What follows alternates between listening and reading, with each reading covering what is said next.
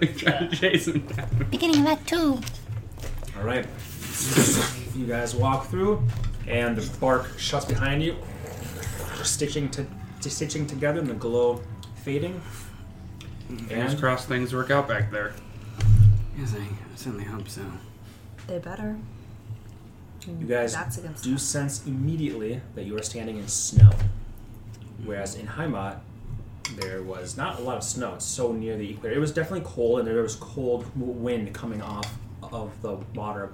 I don't think you guys bought clothing for super cold cold weather, and sure enough, this is very self.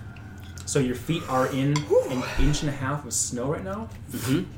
and there is snow currently falling, and it is not pitch black, but it's very, it's very, very dark, especially because now you're in a forest, which mm-hmm. means there's a lot of very tall trees mm-hmm. and cars. So you essentially walked from a nice moonlit and stars out there to cold, wet, gentle snowfall and dark. Your dark vision mm-hmm. you guys have helping you at least not be completely startled. Now, take it away. Ah, uh, I forgot it was winter.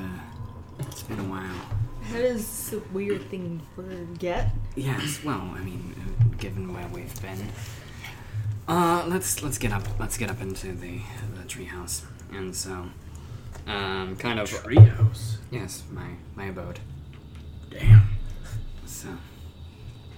And so essentially, we stepped out of this, like, massive, just absolutely, like, massive sequoia that just, like, seems to go on for just quite some time.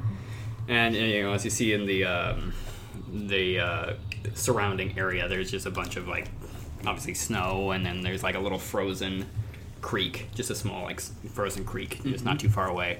Something and there's this creek. Massive branch that is, like, as you can kind of see here, like, curls down and kind of goes around, um, that kind of leads up to a little a little house. But Norman will walk over and then find a uh, rope that has just, like, probably covered in just snow and ice and everything, and uh, he'll kind of dig it out a bit, saying, we'll see if this still works. And he'll put his foot into a little loop that's on the ground, and he'll just do a tug on the uh, rope, which then will... if it still works, we'll uh, dislodge a little um, thing at the top and push a boulder down and counterweight him up, essentially, and it'll just zip up uh, to where you see this platform up here. So, like, you'd be coming up this rope yeah. here? Yeah, basically. Oh, okay. One over here? Yeah. Yep. And then you'll start cranking it back up. You can either wait for the rope, as he's like... How high up is it? Uh, I'd probably say... Uh, The, the trees in this forest mm-hmm. are huge. Mm-hmm. It's very, um, this is not like a normal forest type thing. Like, these trees are gargantuan. Uh, I don't want to say gargantuan because that gives you like a crazy, crazy thing. But, but like redwoods. Very big. They're all like yeah. redwood-sized trees. Sequoia's not completely natural. And this one's particularly mm-hmm. big? This one's pretty big. Okay. Yeah. And so, so like, are we talking like sixty feet? Probably at least. At least sixty feet, yeah. sixty okay. to eighty. I'd say. I think we have to wait for the rope. Keep cranking it until the rope lowers back down, essentially. And then I'll kind of wedge it back in. Okay. Anybody else want to ride up? Ladies first.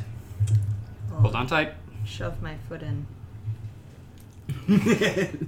Out goes the wedge. How low are the lowest limbs? Hmm?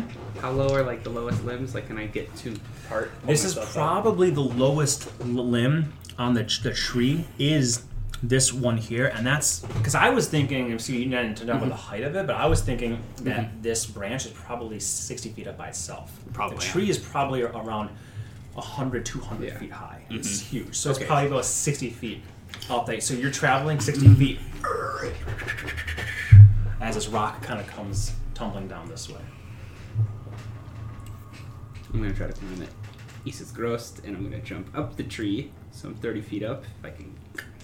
Okay. And I'll shimmy up and jump high enough, and then East is grossed, back off. Okay. Uh, as I'm, like, Eight. cranking it up. My, Athletics check for climbing. Oh, just one? Yeah. Okay. Uh, athletics, that's uh, twenty-one. Yeah. So you jump, and even though it's cold and it's snow-slicked, you jump and, you, and I mean you are you're hugging this thing when you jump on it, but it's just huge around, right? Mm-hmm. You just grab it and then and you're like, oh, I. It's like I only ima- I almost imagine the bark is almost like a rock wall. It is when you're grabbing in like like like the size mm-hmm. like this and pulling some of it comes and tumbles down. And you're like, ah, that's no big deal. And you mm-hmm. make your you make your way up. Cool. And you come up. Ooh, quite the rush, flying up that high, especially in the cold. It means you're even colder if anything. Sorry, we'll get you warmed up here in a second. This is your house. Your house. Uh, yes. This this tree was sick previously, and so I kind of. Help to get back on the path, and um, I live here. I, I also live in things I heal. Well, I mean, it's symbiotic, you'll see. Um, Earth makes its way up right about now. This tree was sick as I land on the branch and do one of those things where you gotta, like, scrape yourself up. Well, a while ago. And so, yeah, I'll show you, and I'll go around to the the flap that you see on there and kind of lift that up, and you'll see like a wooden door that's underneath it, and uh, he'll uh, reach over for a brass doorknob that is there, and say, oh, this might take a little bit because it's cold, and he'll produce some flame and hold it underneath the doorknob for, you know, a minute or so, until the metal starts to heat up, and then you'll hear a little click, and then a, uh, like a, and then he'll push the door open. Not twisted the knob at all, mm-hmm. just heats it up. Takes a minute to, to open his, his own home. Mm-hmm. Yeah, you hear a... Push the door open. Next picture. Yep. Candle's not lit currently, so the yeah. inside is mm. pitch black at this moment in time, yeah, but well. It will only take a few moments for it all into lights light some candles. Candles, and this is what you see. Yes. So this was rotting. Sorry. I'm sorry, we came through this door. Yep, came through that door. Okay. So this tree was rotting from the inside, so I... spent some, probably a good almost a year, just um, reconstructing the inside and carving out the sickness that was here. And so um, I had to give it a bit of structure with uh, the beams and stuff in order to keep it stable. But, you know, I helped it heal and it lets me live here. That's kind of uh, how it goes. And then he'll go over and shut the door and then open the... There's a little, like, a, a uh, basically a panel on the door, and he'll pop the panel open and take a bellows that's near it and and kind of, like, blow on the mechanism inside, because you'll see that there, the um, there was a little bit of metal that was kind of getting red hot uh, in there, and you'll see this, this elaborate mechanism that essentially, from the outside, if you heat up the doorknob, it has a filament that goes through and then pushes up a little spring, which then um, keeps a latch in place. And then when that, um, when the metal is heated up and pushes it away, it can then bring the deadbolt back with a spring. I would say, as far as you two see, you go, that's a weird fucking door. As he begins to blow and then move the thing back and then set the down in place. Mm-hmm. So. And so this is this is it. It's not much, but it's it's um. Got some nice digs here. Oh, thank you. It's, it's time that it keeps the cold out. Yep. And so I generally sleep up on, on the rafters there, and a little pile of hay, and hmm. there's like some, you know, herbs drying everywhere, and like books. Oh, so many books everywhere. I'm sorry. so, I there are a ton cleaning of books, books. just sitting around. Herbs are unfortunately now probably over-dried, so yeah. there are, all the ones that you see there are probably essentially worthless from a medicinal standpoint, but mm-hmm. they still look nice otherwise. Yeah, well, that's kind of the way of it. So I'm not used to having guests, so I'll like, go fetch some blankets from like up above and pull them down. And, um, yep, so this is, this is where home is. Take a breather, Norman. It's one of the nicer trees I've stayed in. Uh, I'm glad, I guess. So, okay. Yeah. Can we get a, a fire going in here? Is there, is there a fire? I guess it's a tree. It's a weird thing, right? Well, no, there's a little, like, I'll, I can start a little thing and then have a vent that opens and kind of dries it out and pulls out the smoke. But, yeah. And so I'll go over and make a small little fire, essentially. Okay. You can make a little, little fire. You open your flue, some, some snow. Ah, uh, yes, I will have it. sweep that away, start over again with some more, you know, fresh straw and twigs. At least the inside here is very dry. Mm-hmm. There's, there are some cracks and some ha- has come in because you're not there to do mm-hmm. upkeep when winter started and then yep. expand and contract and all that. So there's a l- little bit of draft and whatever else. But mm-hmm. after about ten minutes of, you know, clearing things and whatever else, you do have a small, very modest fire in mm-hmm. place that has a little, like a little chimney that comes up and out. And there's still snow coming down, but it's once it's hot enough, it just melts and it mm-hmm. drips a little bit. There's almost a constant little bit of drippage yep. right on there. Druid life. Do we have a map of like our continent? Yeah, you guys all have maps of the continent. No, I mean like in the game though. Oh. Because if not, I do want to say like I would have tried to see if that map room we were in had something of it. Definitely. Let's then. say let's say you do now. Okay. Mm-hmm. In now, fact, gather. I'll go so far as to say this: for the first time ever, all of the blurbs that you guys have in your in your that Rachel put in your respective books, mm-hmm. that, that we can say that that's all in-game knowledge that you have and have on, on you things that you things that you took from the map room of interest to you. So you have all your individual maps and your detailed explanations of the um, place. I will grab one of the maps. I'm not sure if I ever gave you guys a map of the continent, but I'll give you. Oh, I have mine right here. I have one. Of the whole map of the civilized West. Yeah, I was like, Rachel has the big one. Okay. I'll get you one. You gave me that Soldrick thing. I was raised That's way more far east, so. Huh? Yep. I was raised very far east. Yeah, there's a whole true. desert that I don't see in between. So I would say that you guys have a map of this.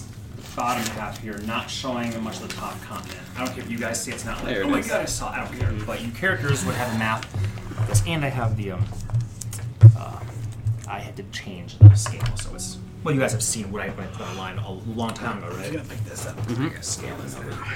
This one? No. Yeah, well, yeah. The, the, the entire, the, state, con- the entire, like, yeah, like, like overlaid on the states, the entire mm-hmm. continent is only about okay. eighty percent the United States. Mm-hmm. Yeah. States of Balinor. Why'd you ever leave here, Norman? The one I leave? This is yeah, pretty nice. That, yeah. Well, I left for numerous reasons. I mean, I, as you see, have been collecting research about poisons and stuff, and the Court City asked me and Escol to go and work on this undead scourge with the promise of some payment so that I could continue my research. And that kind of, um, well, snowballed. Got away from you? So... Yes. Where are we? Uh, yeah, so we are just south of the Court City. I also have a like, smaller version of the like map. Down here, we're two days south of the, the Court. So pretty much right where I have that little mark? Yeah, basically. Yeah. Court City? Okay. Yeah, so basically we're in that forest. Down south, below Alfheim. Job turned out to be a little more than you signed on for, huh? A bit. But, you know... Norway was licking me! Turns into uh, a dog. uh, maybe there's some creatures, I don't know. So, yeah. Make yourself at home, I guess, and we'll get out in the morning. That works. Sounds good. We could have stayed at the inn, I suppose. And then came here in the morning, but that's... It's no place like home, huh? Yeah, that's true. It's, it's been a while since I slept on my hay. So. I will crawl under the table into what little space there is and mutter to myself for ten minutes and then be in a much warmer dome. The twenty-foot radius dome up here is half out, half in. You're like, you just hear a... Ah. That works. This just means we can get an earlier start in the morning. Yeah, that's probably he's having a fit, apparently. A lot of birds right there. Yeah. Icky is cold and is indoor. I keep you warm. Mm-hmm. Should have thought about winter clothes. I probably have some winter clothes kicking around here or something. No. Though. It's not even cold. Yeah, it's all nestling. Oh. So, yeah. You guys all... after a very productive day, mm-hmm. slaying spiders and spider-adjacent things, spending an enormous amount of money, learning new spells, two days after making great deals and mm-hmm. meeting people and performances and a lot of stuff going on, the hustle and bustle of the city, not knowing exactly what to expect from this even bigger, I mean, how much bigger than Heimat can it be? You all fall asleep quickly and easily. You realize that sleeping above a tavern, while fun, doing it long term is, you don't get the best sleep here, where the only sound is the slowly petering out fire, the snow,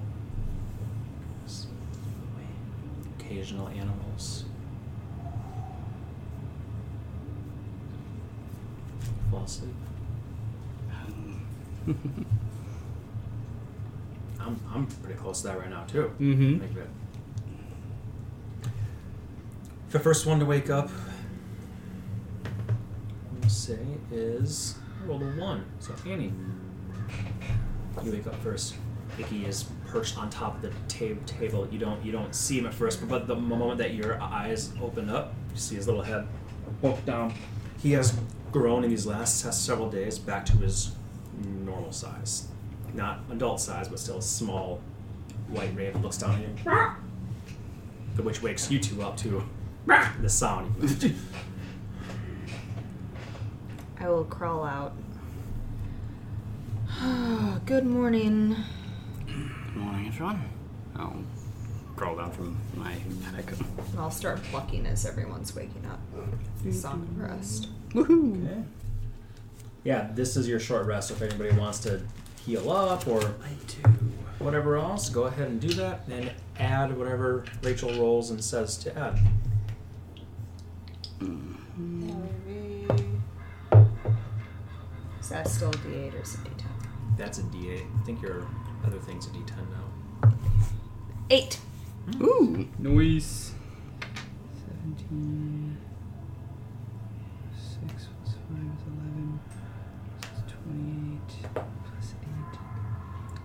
Eight thirty-six, half thirty-six, eighteen. Thank you.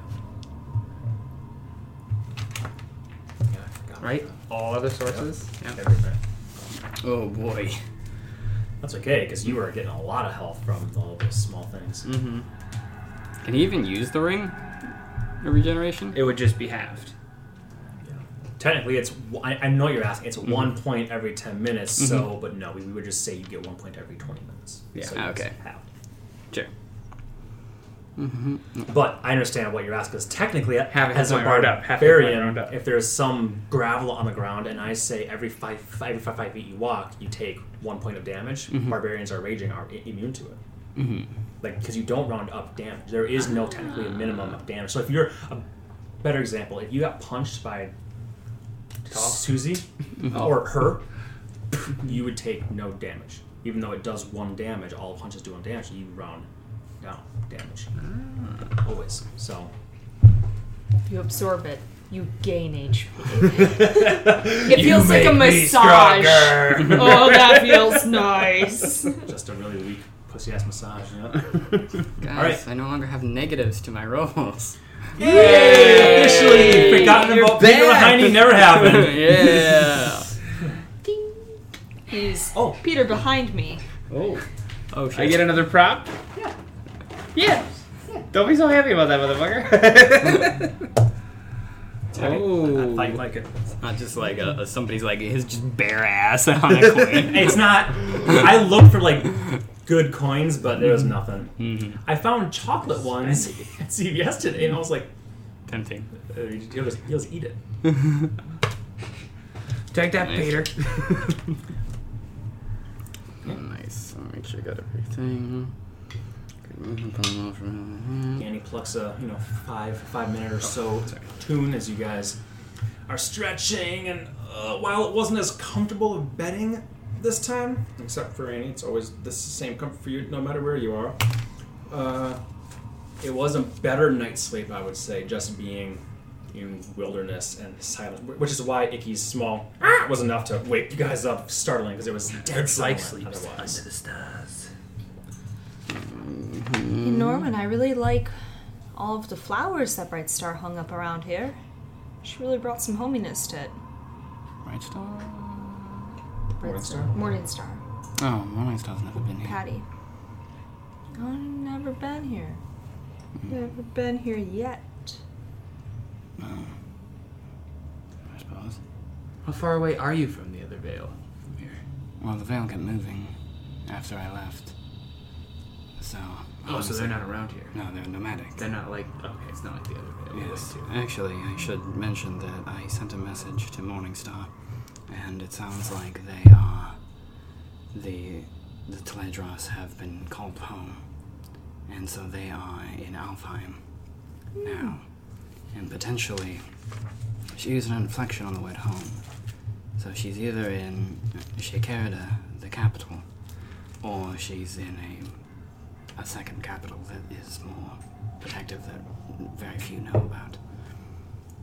And so... Are either of them near the capital city? They are further north, further. By quite some time. Mm. Well, further northeast, which... Guess we're going to be going that way eventually. Yeah. And last I had checked on them when I...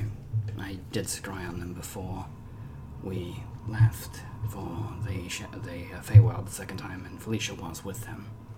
Okay. So I... Morningstar didn't mention if she was because she kind of bumbled through twenty-five words. Um, but, you know, she got there at least enough to tell me that they're... They're home, they know we're safe, so I'm sure she will relay that information, and hopefully Felicia's with them. It wouldn't hurt to try to find them. Potentially. Are we headed to the Court City right now? Right now, we're headed so to the Court City. Where are we going right now? We're Court going City. North. Right now. You're still indoors. That way. Let's go. All right. Unless you gotta grab anything, pack anything up? No, I think any kind of food supplies I would have had here would have been long since bad. Um, yep. You need to fix anything up here? Do anything? Grab um, any books? I think we're... I've got all the books that Throw I need for now. Out. It's not how the can- I guess the candles probably would have been out already. Mm. So, yeah. Have I'll any winter be- clothes? I have some, yes.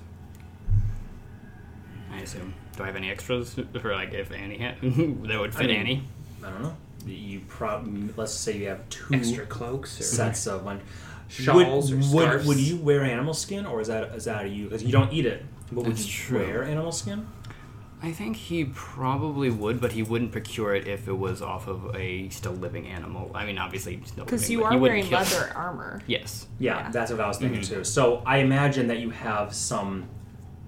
warm furs mm-hmm. and yeah, whatever else that furs. You've got from elsewhere. I think druids live mm-hmm. by that principle that, like, yeah, something tries to kill them, they or yeah. they'll use it if they come across it, kind of. Yeah, thing. He'll use the animal if it, if he comes across it, essentially. Mm-hmm. But he doesn't necessarily go out hunt it, hunt give it your skin. Yeah, exactly. Yeah, there's that's why normal merchants that you've no, seen that in the okay. in, in the forest or even in the Court City it would have mm-hmm. been trivial for you to get winter clothing. So yeah. yes, you have some you can give Annie. It won't quite fit her, but that's yeah okay. There you, you go. Want. It'll do. Thank you. Got this nice, like, you know, wolf pelt sort of thing you throw over. Oh, its tail comes over here. Wait, no, oh, that's, that's backwards. Around this way. So it's not like a uniform per, per se, but it is a big wolf, mm-hmm. and it will keep you very warm. And you have um, Icky is very much happier in there. Uh, yeah. Strychnine, you haven't seen. You guys haven't seen Strychnine for like days. Good. You know he's around. Uh-huh. Oh, when I need him. Yeah, just in his pocket dimension, wherever. Yeah. In his pocket away. Ooh, pocket dimension. I just thought he was just always invisible, the little fucker. That's that's what I mean. But I mean, he's I'm more not unless you poof him in there. He's just in his little pocket dimension. Yeah, nice. Nice. I would just have him in that. Yeah, for now. Makes sense. You open the door. The snow has blessedly stopped, and you see sun is up.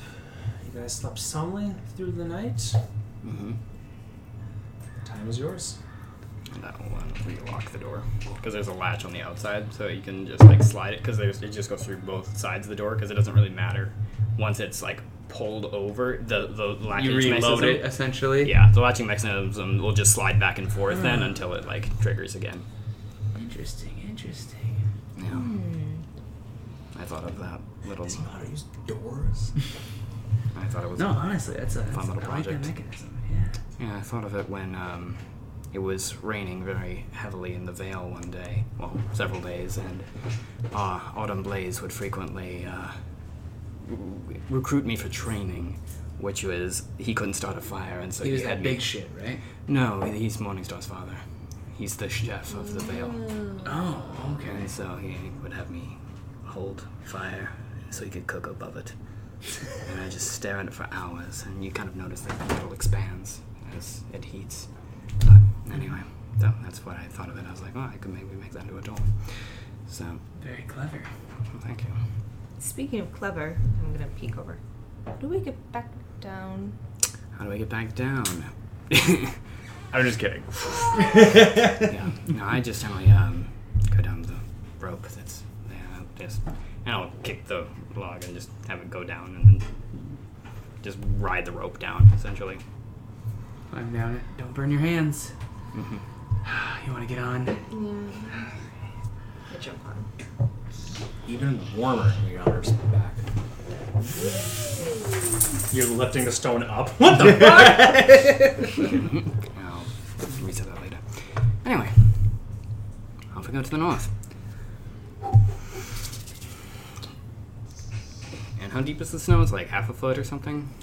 Um, on the bottom, it's it's only about an inch and a half to two, it's probably about two inches now at this point after snow. Mm-hmm. The night prior um, hasn't been very heavy snowfall this year, but also, again, huge forest means you guys were on like the lowest giant branch. There's a ton of branches and an enormous amount of, mm-hmm. of foliage and leaf cover up there. The canopy, I guess, of the forest mm-hmm. is enough to keep the majority of the snow off. Mm. Here, there you go. If a strong, if a strong wind came and shook them, though, strong enough wind, you guys would be buried probably in several feet instantly. Mm-hmm. Fortunately, that would be a lot of wind, and it looks like it's a nice day.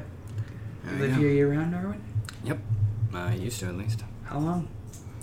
Well, let's see. I found this tree about a couple months after I left the the uh, venue. That was when I was fourteen. I'm nineteen now, so roughly five years. Oh, shit. Four or five years. It took me a year to make it as nice as this, so four years. Very nice. Mm-hmm. Thank you. And um, you've just been wandering this wood for four years? Well, I mean, I've been studying the plants and the fauna around here. I mean, as you can see, these trees are huge, and it seems like, you know, plants grow well. And so I've been studying for poisons, and then the Court City, you know, I contracted the work for them as, you know, I would... Sometimes soldiers would stumble down that were sick or something, and I would help them out, and word got back, and then they started sending little odds and end jobs my way for, you know, healing people up or, you know, doing some research or something. So I'd get a little coin, or I'd barter in books, and so that's kind of what I did, and did research. Makes sense. What ex- what exactly were you researching? Uh, poisons. Oh, that's right, that's right. Yeah, that's my whole backstory. You sent me one word. Poisons. Yeah. That demon's blood, right? That demon's blood. Yes. I haven't seen that shit since the fell. Yeah, and all of I had I really seen it sit before that, and so and nobody really had seen that. And so that was what I was researching is what is this? Where did it come from? That kind of thing. So There is yep. a gal in Heimat. She doesn't sell it because she doesn't have any of it, but she did seem interested, like she knew stuff about it. Mm. So wasn't I there for that? Mm-hmm. No, that I was something else. I snuck out at night. Oh, never mind. Oh, I thought, which sneaky. Which one did we go to? Was that same lady and you just went back to no, her? No, it was a, it was a different city, probably. Because you, you did go to a I poison a, lady together. Yeah, I bought a poisoner's kit from Oh, them. It was her. I went back after you. Oh, went yeah. See. That's what I was yeah. like. I thought, I, th- I was like, I thought. Oh, yeah. Yep. You guys mm-hmm. talked to her together. Yeah. Yep, we did. And Steve. Only she knows of it. She does, does know of it. Does it piss you off that you researched that shit for five years and she found out more in five minutes? Well, I don't no. know if I found out more. I just found a person who's interested who could give him information. I just bought some crawler mucus That's all. So what? I touch people and paralyze them. I see. There. Don't touch me. I'm going to use it on Iron Spark. Oh, that's that smart. Works. Smart, smart. But still. But. Don't touch me. Only, I guess? Yes, no, that's, that's fine. No, but I mean, I could be digging that's here really smart. for, you know, hours. And if you come with a shovel, you could surpass my hole in minutes. Hmm. So sometimes the right tools, sometimes the right knowledge comes along, and sometimes the right opportunities come along. Well, I'm giving you a hard time, Norman, I know. Yes. You discover a lot about poison on the way out here. I mean, you're always doing poison stuff, whatever. We run into a lot of poison. Yes, we do. And so it helps to have a bit of a basis on it. Agreed. So, um, want to ride on a warm elk back? On the way there? A warm elk back? I would, I, I, could, I would be okay with that. I could. I miss, I miss those days. I know the way, so. Then... I'm gonna go bow-legged, as if you will rise crawl underneath him. I will quickly scoot Lead up the way, behind no her, my legs open to her. Weirdest. Yeah! This is just our life now. Morningstar. This is like fond memories after all the shit we've been through. Moonseeker is sitting back in the capital of Alfheim. I must go scry on my old student. And just sees you doing this. Ah, he's going through a tunnel. My, what thick and also scrawny trunks these are. Okay. Yeah. You. Um, easy enough to get him back, and this mm-hmm. does make it much easier and much warmer for you guys. Your your, your boots. You're actually not wearing shoes, mm-hmm. which is mostly oh, shit, okay, but um, you're from a very warm place. I got furry feet. Mm-hmm. Very cold. So you jump up there, you're very happy to dig them in to, to get up in here.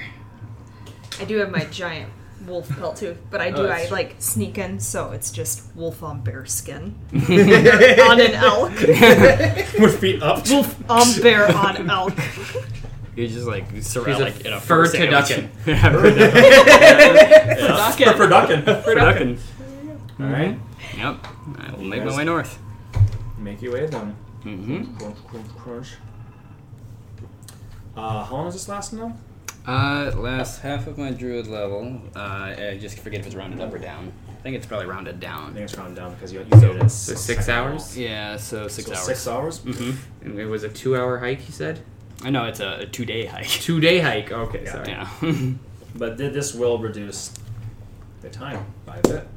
There you go. Especially without your fifty-pound hammer and all that stuff. So, yeah, that's true. Mm-hmm. You see um, animals, little, little fox den with their eyes poking out a hole. You found it out. Straight back in. At one point in time, you see a little den. There's some movement movement in there. You guys just make your way. First day, uh, you go for six hours, and then you spaghetti down into, like, Guy Fieri with spaghetti. You back in yourself. Your friends pop a top. Yep, yep. Mm-hmm. You guys pop another couple hours until mm-hmm. eight hours are up. Mm-hmm. Um, nothing really of interest, just the giant trees and critters and whatnot else. Are you taking them to the nearest um, pathway that, that you that you know of that leads to the Court City, or are you staying more in the forest? Mm. I would say as an elk, the forest does not really hamper you. The trees mm-hmm. are big enough, actually, that even though they're quite dense, mm-hmm. the gaps between them are big. Yeah, I'll go with the way that I know is fastest, probably. Okay, yeah. The, the path is easier, but as a giant elk, it's it's moved. So I would say you're probably just making a straight shot. You're mm-hmm. using the sun and you're just going straight up. Makes Which sense. Does mean that there's a bit more danger. Mm-hmm. But let's be honest here. Just as one of those things. Uh, this is like level three shit, and you guys are level level thirteen. So mm-hmm. between you being a giant elk and things seeing you going, yeah, let's eat that. Oop, that guy's too big. and um bandits or what, whatever else that could be around here. This near the Court City? Nah. likely. Mm-hmm. Off the road? Possibly. But I'm imagining you're going to put up your dome. Yep. That's, that's going to mm-hmm. stave off any, like anything else. Thing we do. And on the off chance that I rolled some random, nice um, if I rolled some r- random encounter shit, I'm confident you could just fuck them up while they stayed nice and safe in their dome. Sounds like fun. It does sound like Crack. fun. And I was tempted to have some encounters along the way, but mm-hmm. I was also like, I think we all want to get to where we're going. Mm-hmm. So that's we'll still be level thirteen in a year and be like, oh, we have to Court City yet. So, to zoom past a bit of the travel here, we reach the first night of travel. You've walked for, for two hours after Norman became a human again. And he puts up the dome, which is warm. You don't even need a, need a fire. It keeps the snow off. No, honestly, you probably could just do two passes of it. I mean, not like walk, go for... Oh, that's true. Six, or not twelve hours, but, you know, still be an elf for two hours, and then when people get tired, you know, or when he gets tired, and go back yeah. down. That's true, too, if you wanted to use both. Yeah. So anything you guys want to do the first night? It is mostly safe. This is Cyre-Menea, after all. This isn't, like, you know, mm-hmm. the... Runwald is much, much more like, oh, who cares about, about that place? And Scotland is c- close enough to the north and war-torn that it could be interesting, but mm-hmm. um, especially Cyre-Menea is a, a comparatively very safe to travel, even if you're not on the roads. All right. Um, no, no. Should we send word ahead of us, maybe? That we're coming? I guess they already know we're coming. They already know. So, otherwise, we just rest, I think. Unless anybody has anything they want to discuss. Do you think there's someone in the Court City that could bring Kikwa's family back? I don't know. I mean... Still on about that? Honestly, that would be the strongest clerics that we know. They're from Firesong, but... How many people just got burnt to a crisp while we were fucking around in the Feywild, and you're worried about bringing back four fucking lizards? Mm-hmm. All because more people are dying every day doesn't mean we can't help some. That's true. Get your horned head out of your ass, Anaxoria. Quit wasting your time. I'm not gonna waste my time, but if something pops up, I'm Quit wasting my time. Sorry, Your Highness. Didn't realize we were on your timetable.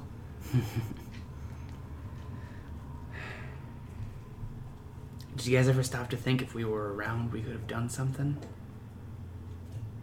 Of course. What are we going to do about that?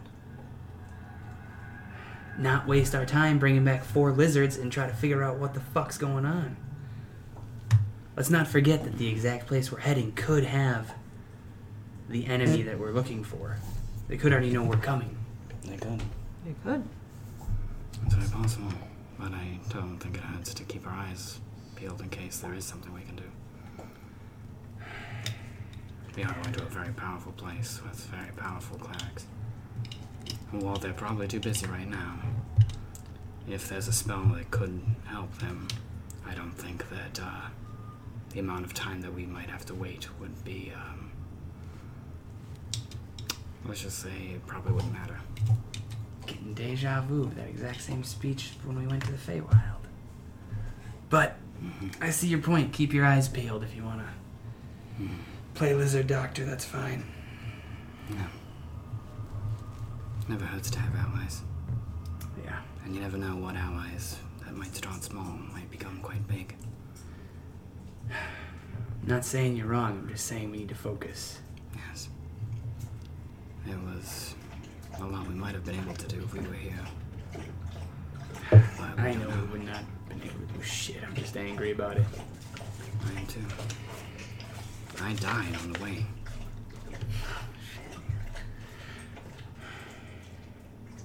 So. Sorry about that, by the way. It happens, I guess. It shouldn't, though. Perhaps not. Can't say that I like it. I can say that I'm used to it, but, you know, there will be a time where I won't get back up, and I'll just have to accept that.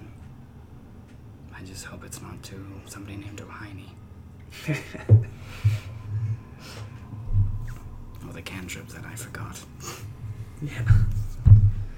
Well, I find when we come to our end, it doesn't really matter. In that last moment, we're all kind of the same at that moment, right? Mams. Whether it's a demonic leprechaun or some crazed cleric zealot. Mm-hmm. Very true. Yeah. At the end, we all but mortal. Sorry, doom and gloom, doom and gloom. Doom and gloom. Where the fuck's this city? Uh, another day further north. Oh my god, another day. I didn't live right on the doorstep. Makes sense. You did. You, you warned us. You warned us. Yeah. I'll keep track of trees as we get closer, in case we need to come here faster. No. Oh, okay. I see what you're saying. Makes sense. Makes sense. Yeah. So I'll keep track of trees. Makes sense. Well, I'll, oh yeah. I'll know where the forest ends, and I'll essentially find a tree when we get there. Kind of rub my snoot against it. Do that bear thing where oh. they yeah. Oh, forgot you guys were on there. Just jam. Yeah.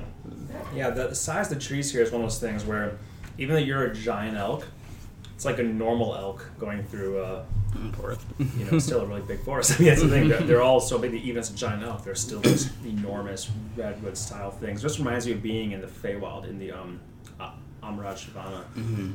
forest, or the Ghallanda swamp, whatever you want to call it. Mm-hmm. Trees akin to this enormity. Yeah. They're deadsy ones, though, right? Like, a lot of them were, yeah. Okay. Actually. And the one that Multaney made was...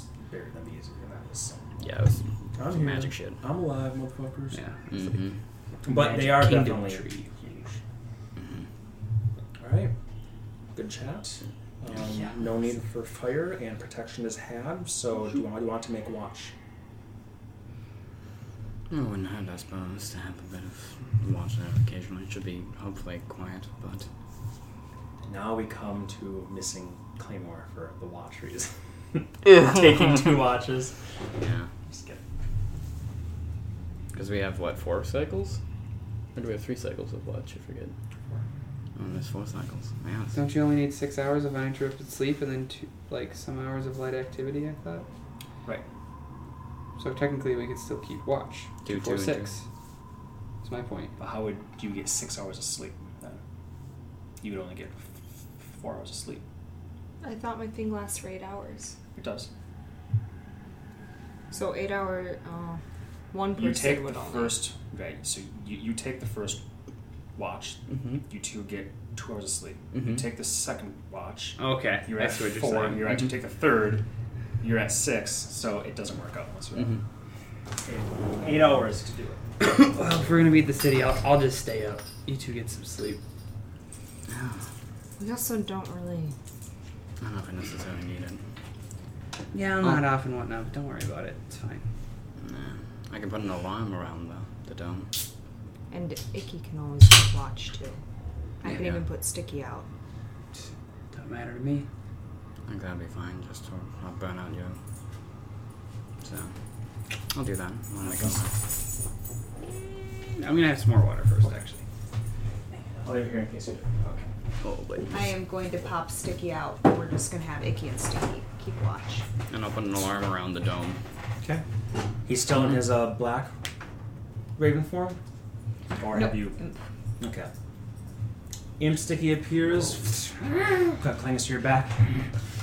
Crawls up top to your horn. Holds out a tongue. One little flake comes down. It's cold. Says to an infernal. I'll open up my cloak. Come on in. It's warm. Nah. Okay. Good, because we need you to keep watch. Where are we? The forest. Going to the Court City. Is this all in your head? No, I'll be saying it out loud. Yeah, okay. You can. You, you can. We all understand. It. Yeah. Who's the boss? Assuming you have a yeah, we're in jelly. Flies.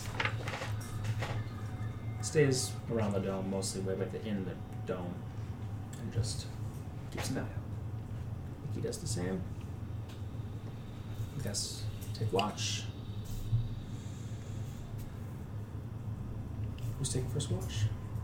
We're just doing that. Uh, just the birds. Familiars are. Oh, yeah. I thought you guys were taking watches in addition to that. Okay. Nope, nope. They're doing their thing. And we're just gonna sleep with the dome and everything. Mm-hmm. Perfect. Surprises. You all wake up. We die. Some hours later, to Icky Pond, and you see a white wolf is walking. Just within, you see its yellowish eyes. The sun just barely coming up and not quite penetrating all the way through here. And it just kind of is heading toward this. Can't see you guys, but nothing. Icky's sound wakes you up and you look and see this. Does this look like a wolf that I would kind of expect to be in this area? Yeah, you, you know that there's wolves of the sort, yeah. Okay. And upon close, closer, as it gets within fifteen feet of the dome, you can see it's mostly gray. The tips mm-hmm. are, are white, which makes it look white. At first, you're like, oh, is this like a dire wolf thing? But mm-hmm. no. Or a w- winter wolf? You've heard all sorts of wolves. No, it just seems mm-hmm. like a big, nasty wolf that licks its chops and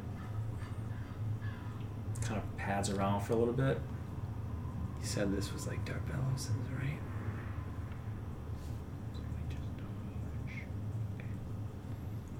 And after about fifteen minutes, it just makes its way away. But it was enough that you all got your good night's sleep. All right. Back at it, I suppose. The dome. I know, back again. I think so. How much further away do we think we are? Half a day? How much faster would, would I have, like, expedited it? Yeah, it's probably only a half day now at this point. Probably about half a day. Especially if we elk the rest of the way. Mm-hmm. Perfect. Cool, cool. That is elk. Ah. Yeah. I never get used to this. Is this mandatory? Can you climb up me? Uh, I actually never even asked you to do this. I just took this pose. This is my rotten pose. Yeah. uh, okay. mm. do, do, do you have Icky and Sticky still out, or is Sticky pooped back in? Out. Okay. So you guys make your way. See a couple more critters here and there. You do, after about three hours, you do come to a bend in the road. Or I should say, not that you guys are on the road, you come to a bend in it, you come to where there is a bend in the road. In other words, mm-hmm. your path, very straight, mm-hmm. intersects with the road, which is nice because that means you can go the rest of the way mm-hmm. on the road. Yeah. And you do. So you could continue, because because I think you did tell Elspeth you were going to come through the southern gate anyways. Yep. Mm-hmm. That we did. That we did. We're early. We're never early. Well, kind of. I didn't say we would leave. Yes. Anyway, it'll be fine. You're saying, like, we barely made it in time for the Raven Queen thing. Yep. What, yes. We have five days. I guess we were early there, too. Yes, so yes. Five days. We're always early. We're punctual as hell. It'll be fine. Yes, thanks to you. Yep. Ka-plap. Ka-plap. All right. We gotta get ourselves some coconuts. So you're still in elk form for about another hour, two up the way. You're running a little bit low, but you still, still have another hour or so in your mind. Mm-hmm. Birds flying overhead. A snowy white owl comes swooping quite low, actually. And it flies up and over toward the city from behind you. There's a couple other um, merchants, actually, that your speed is f- faster than a heavy weighted down cart with some oxen mm-hmm. on it, so you eventually make your way up.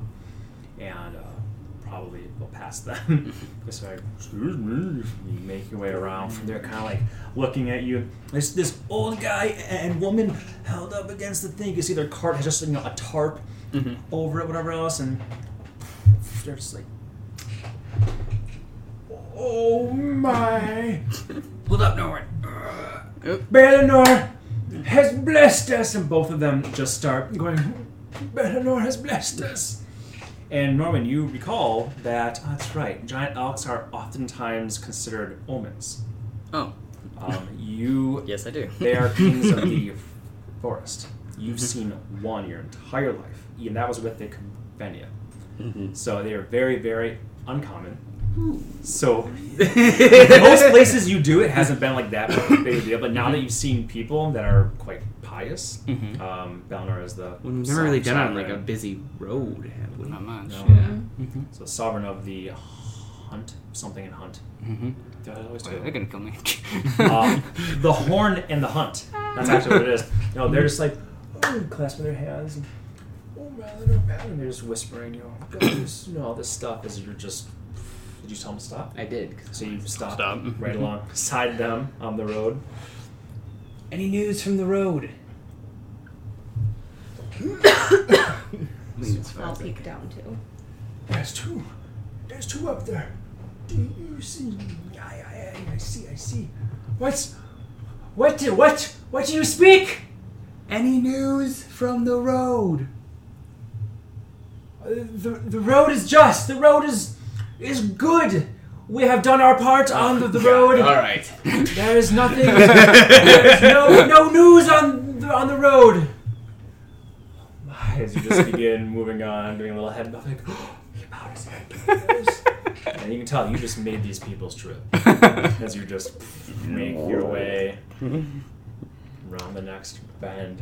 Mm-hmm. I'm gonna walk up and stand on an antler. They're that big, right? Yeah. I mean, it, the, the, that's what I, I like about that mini is it's quite accurate. So you could just come up on... Yeah, just like that. I'm going to do it. I'm going to turn around and crawl back, facing backwards, and with both of my creatures on my shoulders and toot toot magic flute. So the last thing they see as he's walking away is... Do, do, do, do, do, do. That must be that that Lord of Sargon dance. It is. Balinor's majestic rump speaks to us. Oh. No. Tailless, no weird way. Just a big old plop now. Oh, can you imagine that? Ooh. Gifts. Gifts. Way forward a bit. Bit more. Mm-hmm. Owl comes back.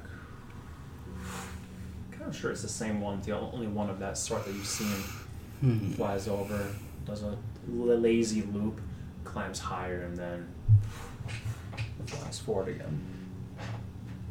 I hold my hand aloft, and I say, "Sanchez." His fist ends for years in a, in a wreath. Eventually, the, the size of the trees diminishes over this this trip. Mm-hmm. The they become a little bit more sparse, and there are stone steps that you see randomly, sort of long. There there'll be steps that lead up, not they're very flat and big, and they're only about this high, you know, mm-hmm. just to make it easier to walk up. Mm-hmm. Um, there is a path for wagons and, and whatever else, but you see more of these. In addition to that, there are pillars coming there. So these steps are out there on the path, and then we'll come up a little hill, and then it'll be more just dirt and ground again, and then more of these steps, sort of thing, just to make the trip easier. Mm-hmm. There are some stone pillars that come up here and there. They're cracked and fallen, many of them.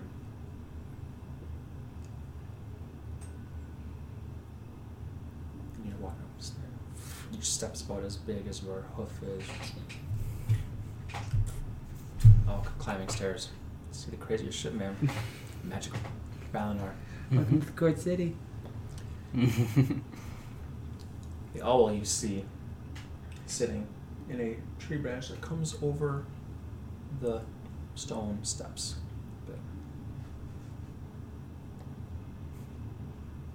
And a figure is walking down the steps toward you. This is a half-elven figure with his blonde hair, or brownish blonde hair pulled back tight and a bun at the, the top. His eyebrows are very defined. He's got some facial hair. That's what marks him as a half-elf. His ears are fairly pronounced, but he does have facial hair, so you know he must be a half-elf. Mm. He has gray slacks and black boots, gloved hands, and a high collar and a blue cloak that's flapping in the in the wind. Leather and clearly armored. He's walking down the steps toward you with a fairly stern mm-hmm. look on his face. He goes, "Ho there! Are you the travelers that we are waiting for?" I will stop. Do you think you should drink down, Norwin? Raphael, Norwin, Yo. Anaxoria, I'm and gonna, Claymore. I'm gonna then yell to Annie. Norwin says hold on to his backside real tight. And then I'm gonna swing off his horns as we go down. Okay.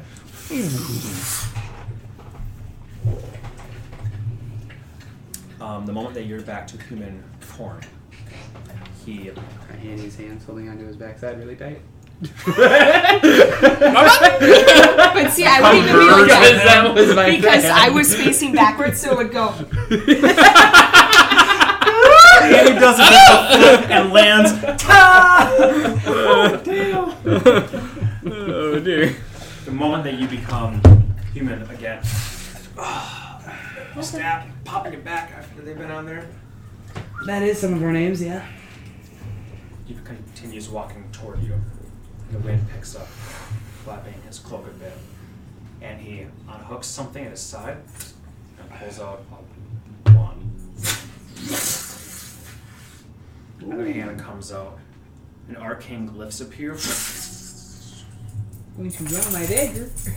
And he is within uh, thirty feet of you. This one time, so quite close as you draw your ten more feet. No, nope. I'm gonna, I'm gonna say, quit your magic, or I'm throwing it.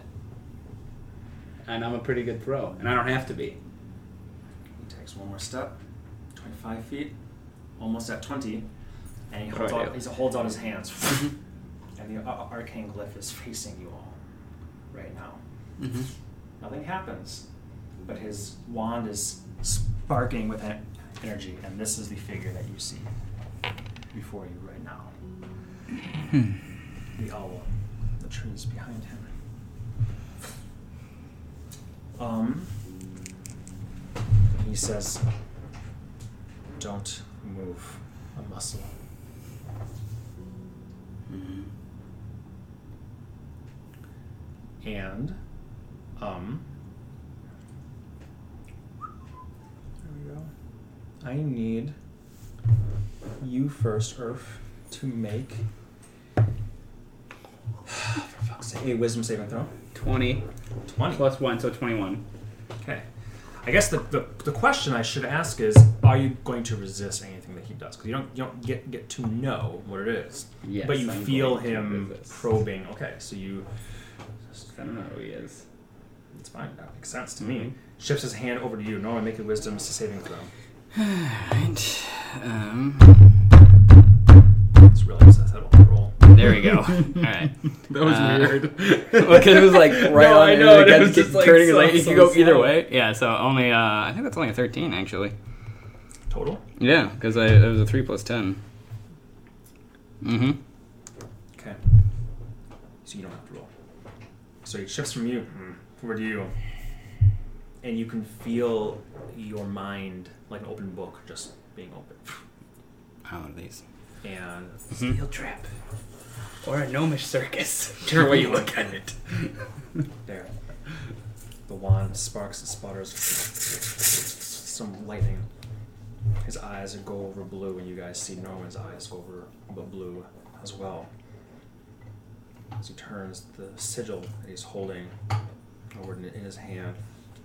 You feel like your thoughts racing in, in reverse. Mm-hmm. He says, "Don't start anything. Stand still. This will be over shortly." And from either side of you, um, turning visible suddenly, are two armored figures. One of them a tiefling. Before they appear, I'm going to say, uh, "Street magician, we didn't ask for performance," but I'll stop mid-sentence as they... Yeah. One of them is a tiefling with reddish skin, a tail that, that comes out whipping behind her, pointed golden armor and gray, white hair with spikes, and two long ones here, and pure black eyes. The symbol of a red shield and a sword diagonally across it, which you don't know what that is. Mm-hmm. The other one, a, a human with with a, a headband and the tree symbol of um, Balinor on it. Um, much more ragged, blood-stained, and, and everything else. Looks like he's seen shit time and time again. A pack at his side and, and cloak hanging there, and a saw in his hand. See these two figures here.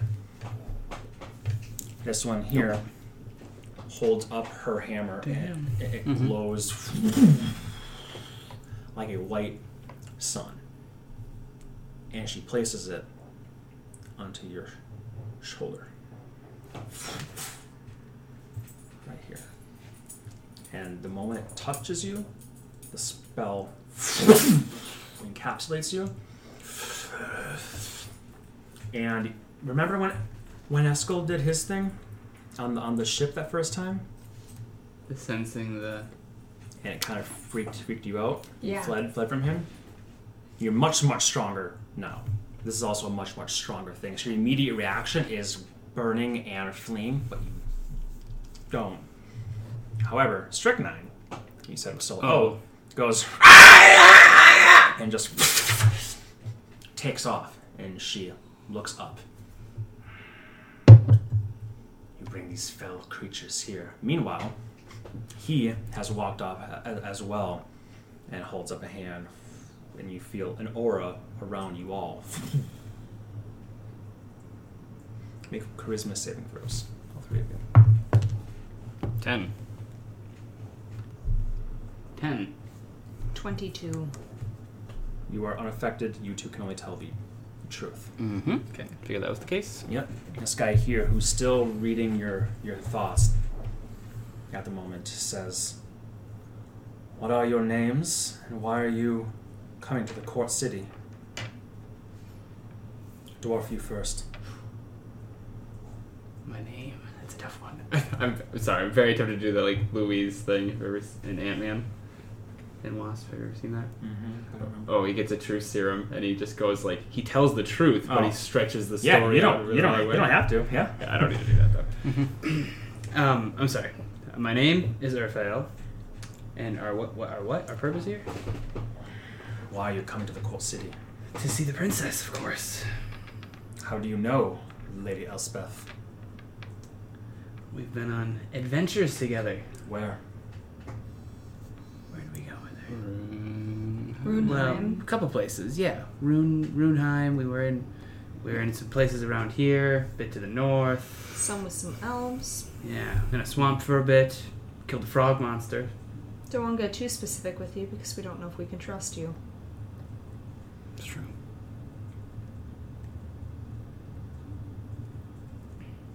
Norman. Yes. You two remain silent. What was the name of the child that you sent back with Lady Elspeth? Do I remember that? Uh, Steven doesn't remember. No, put it in a spot, motherfucker. Uh, what the fuck was it? Start with a D. Mm-hmm. The thing is, since he's reading your mind, he can Don't see that you can that. see her. See that what he wanted to do, he, he all he wanted to do was to steer your mind Danny? toward it.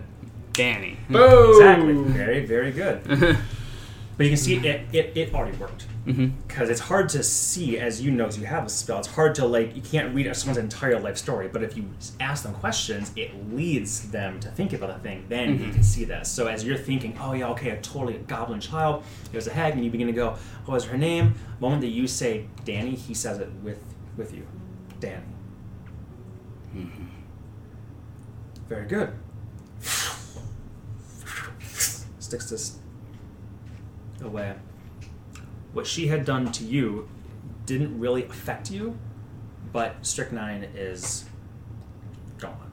You can still feel him at the very edge, like one hundred feet away. I would pull him away into his pocket. Okay. She goes, what was that? My familiar. Bring a fiend here to the Court City? I brought myself, didn't I? Wow. Look who you're speaking to. Make sure I get the name right. Eklund. She had an imp with her. He goes, I noticed. A familiar, you say. Can I lie yet? I always thought you and him were kind of like the same thing, so what's she so bent out of shape about? Myself and Icky, we're... I'm going to um, point between her and I. We're not the same as Sticky.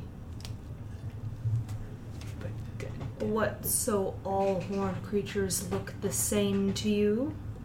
Well, I just thought if your dad's one, sorry, you're I didn't half realize one. That you're a gnome.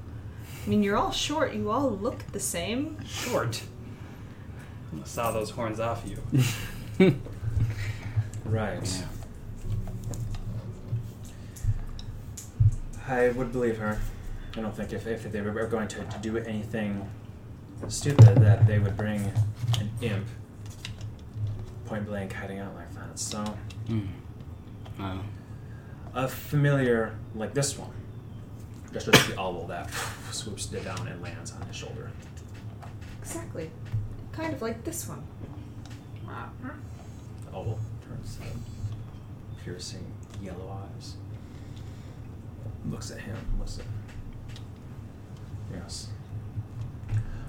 Good. Snaps his fingers, the owl away, and says, sorry for the rude introductions, but... Don't be too careful these days, I know. When a voice comes into the uh, princess, I have to make sure that things are, well, as you say it, that they are. From your memories, I, I can see that you are who you speak of. You were quite the... steel trap, weren't you? Impressive. Tristan, it's it's fine. They haven't spoken a lie yet. He goes, no, they haven't. And then you guys lose that, that sensation you've lost his detect thoughts on you anyways. Mm. And she... You're all lovely folk. Oh, it feels good. He walks forward and these two step back. And he says, with sincerity, I do apologize. We are not, this is not a normal thing. The uh, princess does not get out too often. In her one journey, she came back after a near death, or from my understanding, a death experience. A death experience. She was fine. That was awesome! Comes right up to you guys. Hands up and says, my name is Eklund Midani. It is good to meet you. And he bows. Nice to meet you as well. You're honored. Believe it or not, friend, this is one of the nicer greetings we've had. I don't find that hard, hard to believe, uh, but I promise that we will make it even better as we go on. We will now be your escorts into the Court City, and you have been re- requested to speak with the King and Queen.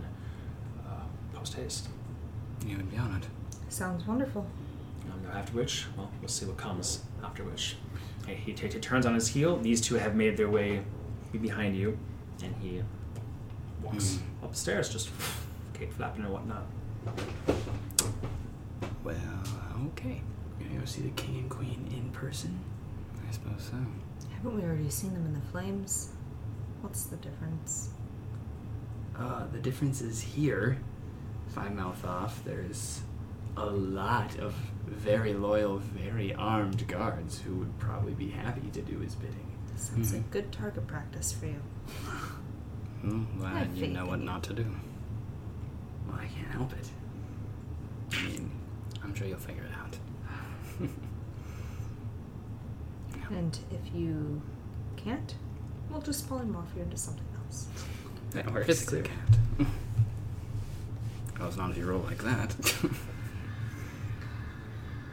Because, yeah, I forget, do we know, is, is Ash Kavron a well-loved king?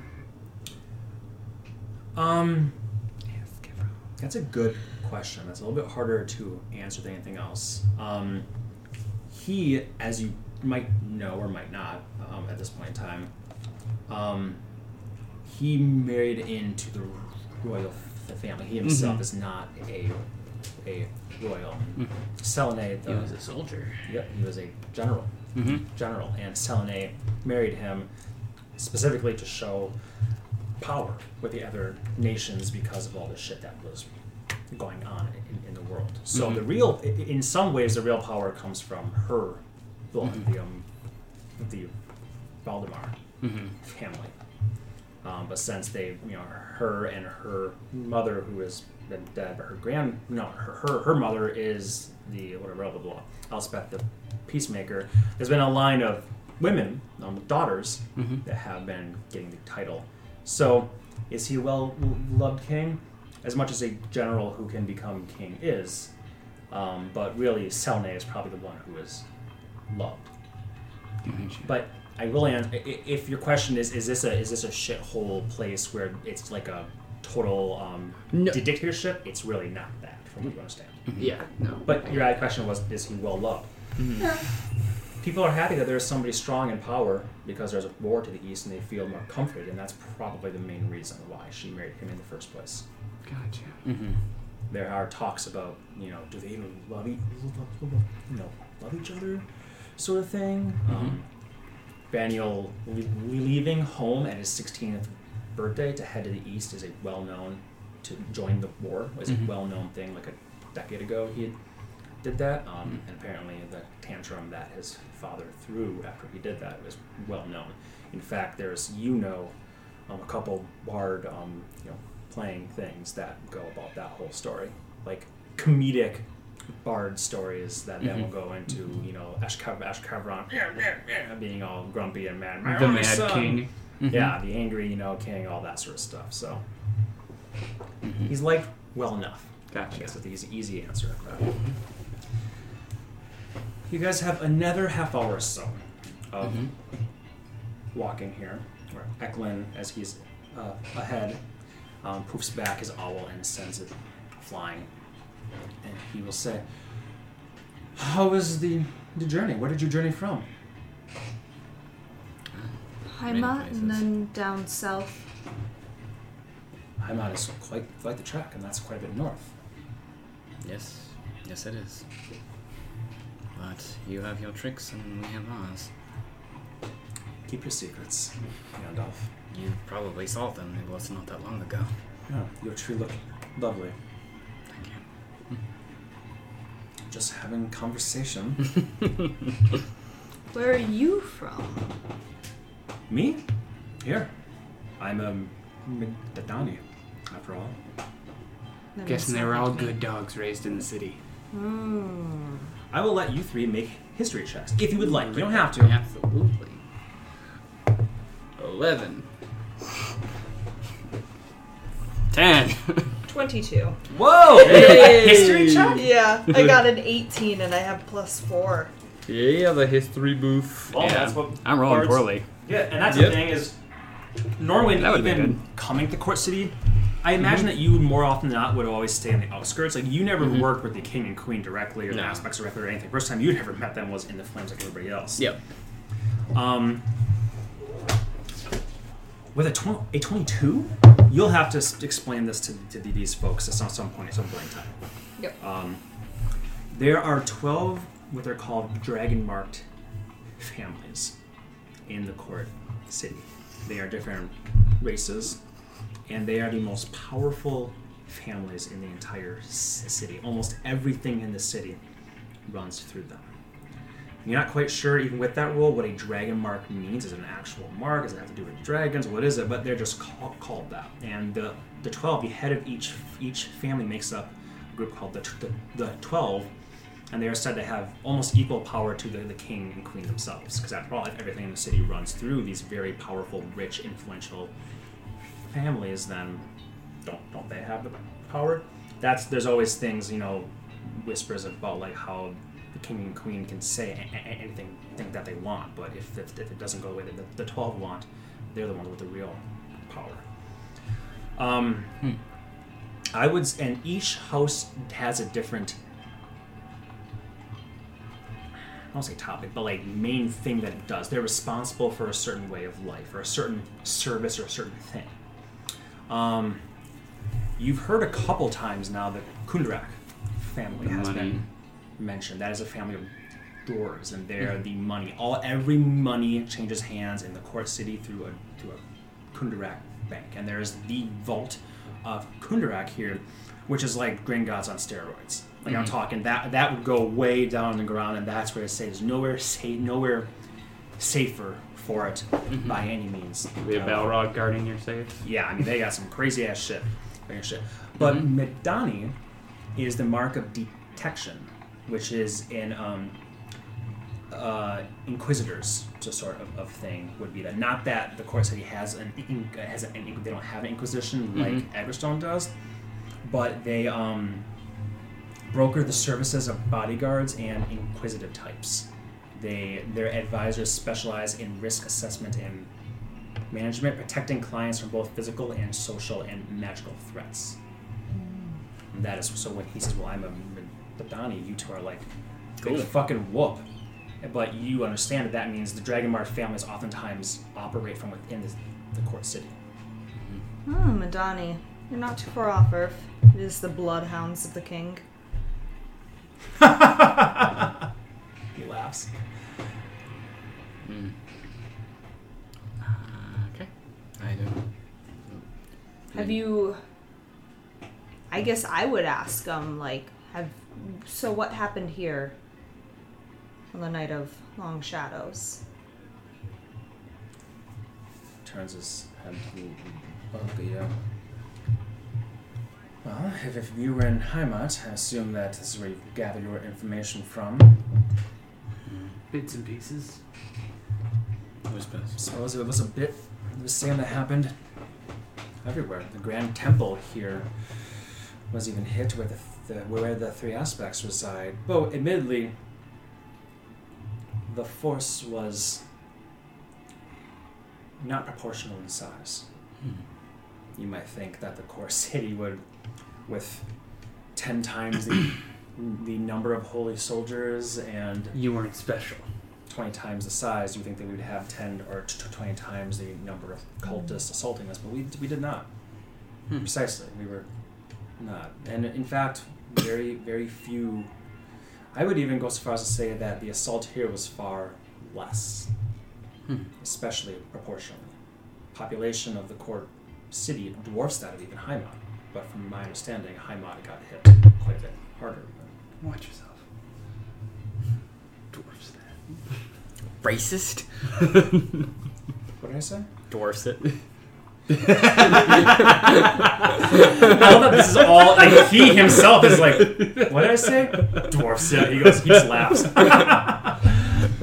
Good. I, you know what? I say it and I don't even think it. I apologize. You have any gut feelings or ideas about this scourge? Uh, a scourge of a bunch of mask-wearing delinquents that are going around throwing blood and killing. About killing livestock? And firing ones that they have no money to buy themselves? That's the thing that is curious to me as well. The first, the, well, what, what I said, my thoughts would be, no. The night of long, sh- long shadows brings out the worst in everyone, especially those looking for a place to belong and finding themselves in the clutches of the Dark Six. But, with the wands and whatnot else, what magical implements that they had that actually did damage. Uh, I think our numbers here, our total tally of deaths in the Court City total that night was thirty-six. I hear that Heimat was uh, around the same number. Approximately. These are not exact numbers. I don't know Heimat's exact numbers. thirty-six. Keep that in mind. three, six, three, six, six is seven is twenty-three. So oh my god. three plus six is seven? Oh fuck. Beautiful mind. But uh, what do I think? Someone's obviously funding them and coordinating all of this. For what what purpose? I can't imagine, except... Well, I shouldn't, shouldn't say more at this point in time, but it may have been a distraction for something more... sinister. Precisely. If you were to guess what was sinister... I don't want... That's not for my position to say. You can ask the, the king and queen. I'm just wondering your perspective. I understand, but there are things I know that I'm not at liberty to tell you. Things that happen not even in this city. Way to grumble. I don't know how about them anyway. Mm-hmm. Yeah, he'll bark when he's ordered to speak. Woof, woof, he says.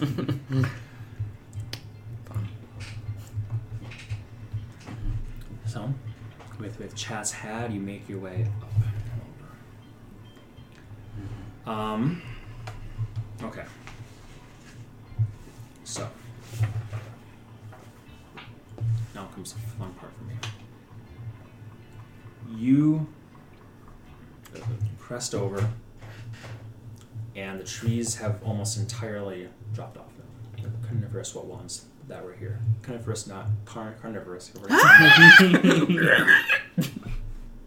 at the top of like a, a hill, and there's like a downslope there.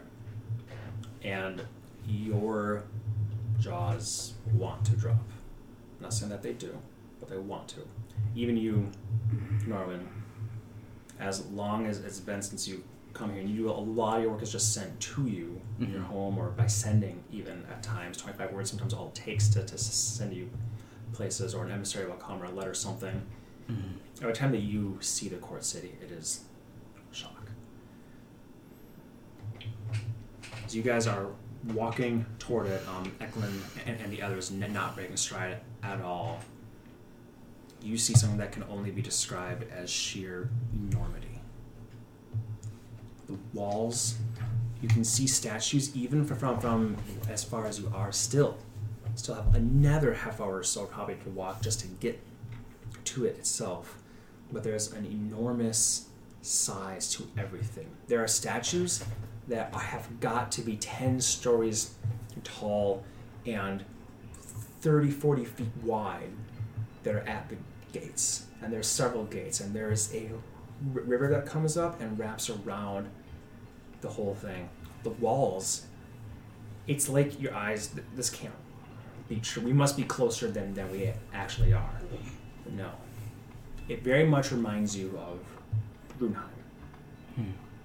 If you stacked all of the big buildings in the necropolis, all that, remember you guys walked through like mm-hmm. ruins of Runeheim a lot. It was mm-hmm. pretty spread out, whatever else, and the necropolis was pretty, fairly dense. Put all those buildings on top of each other. Stack them on top of each other, make them even taller, climbing toward the clouds. This is the first glimpse that you have of the Court City. Hot damn! Put things into perspective. You guys are coming up this way here, and mm-hmm. this is the main road to get there here. These are all, I mean, you guys would be a pixel, less than a pixel mm-hmm. on this thing. The height of this literally almost reaches the bottom. It scrapes the clouds. Mm-hmm. The statues here and here are the ones that I'm speaking of that mm-hmm. if they were hollowed out, could could be apartments for one hundred families.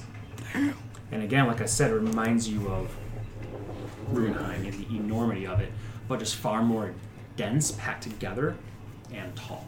It's almost like they, they took what, if they laid it all out, it would be even bigger horizontally, they just built it up, up, up, up, up. The walls around here are very, very high. Yeah, feel free to grab it and take a real close look mm-hmm. at it. Because as you guys are walking up, you're realizing, no, you're further than you even thought you were. And when you get to the base of these walls and these gates here, they are several stories high. And as you're walking through the gate, you realize that they are very thick as well. They're almost skyscraper high and skyscraper thick walls. Just imagine that height and that width, like downtown Minneapolis, mm-hmm. to be built the whole thing ar- around that.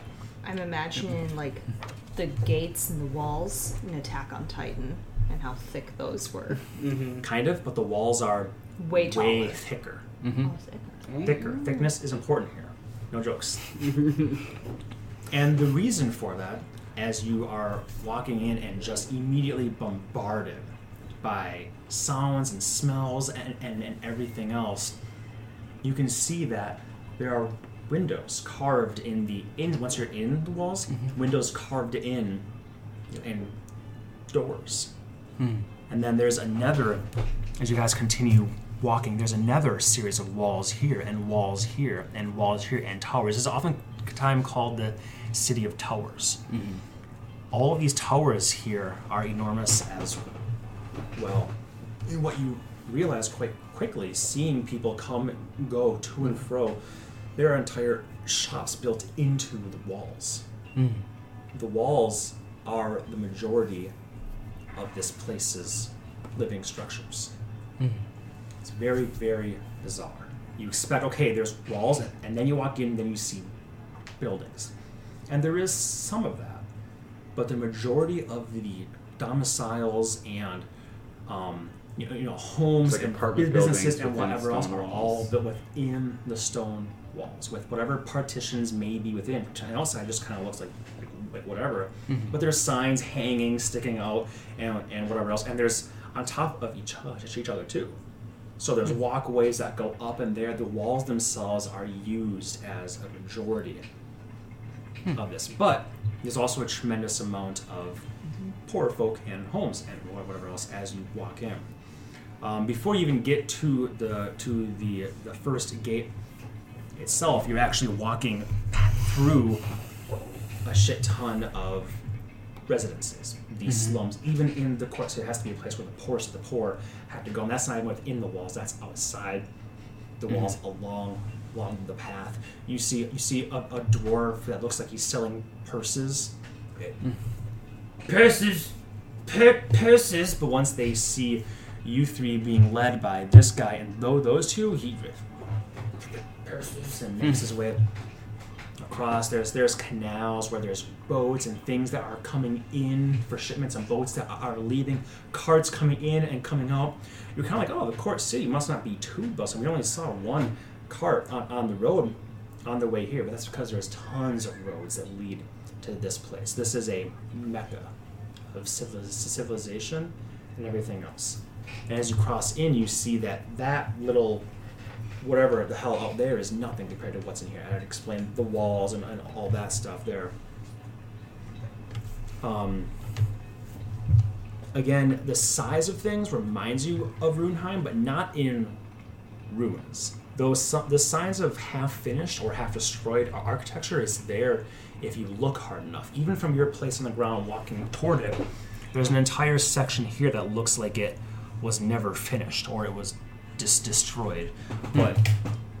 the architecture doesn't exist anymore to create something that large. So they just made it look the best that built on top of it could. Mm-hmm. Exactly.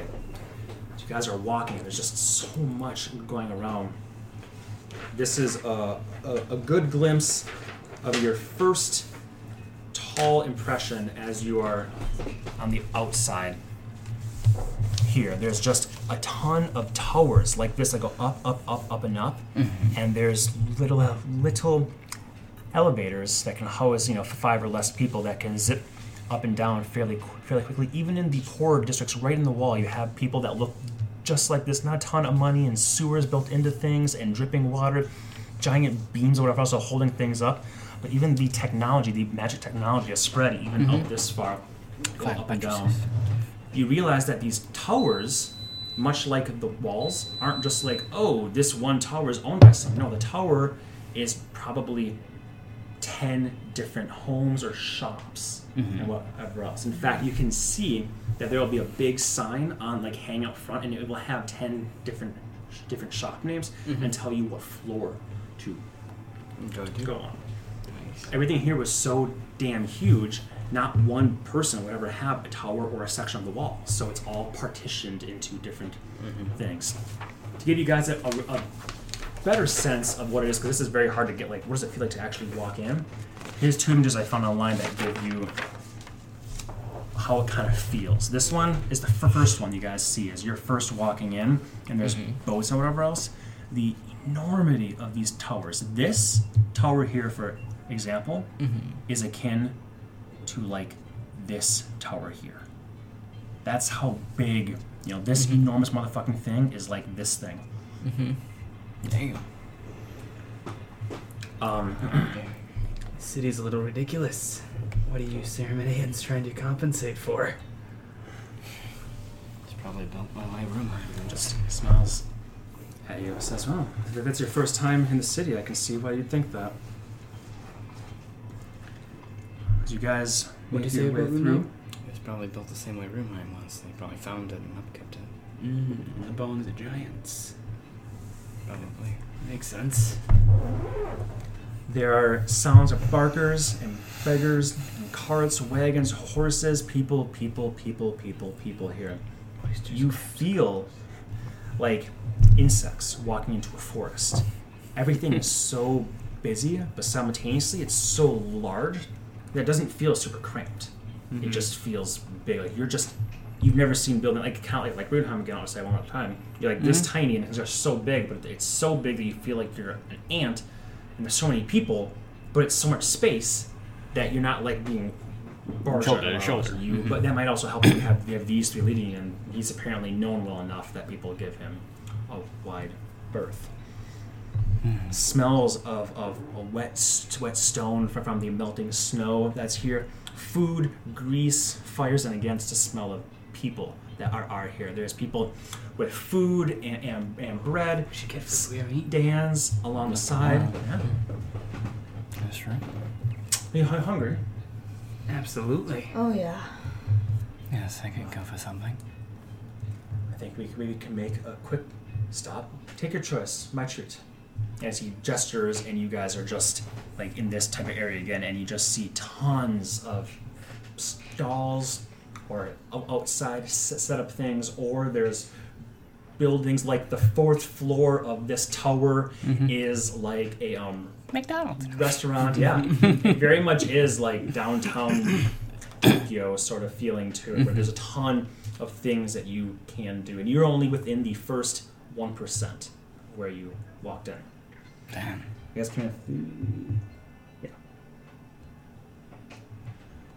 What do our, what do our noses pick up? I'm gonna go I will tell you right now, this is a sort of place where I won't be telling you everything that, that there is. Mm-hmm. I buy you tell legs. Me, and it's going to it's going to probably exist. Bread, bread, bread. There's a vendor selling fancy cheeses mm-hmm. and all that, and I make really weird sandwiches, and I'm telling a lot. It's this guy's treat.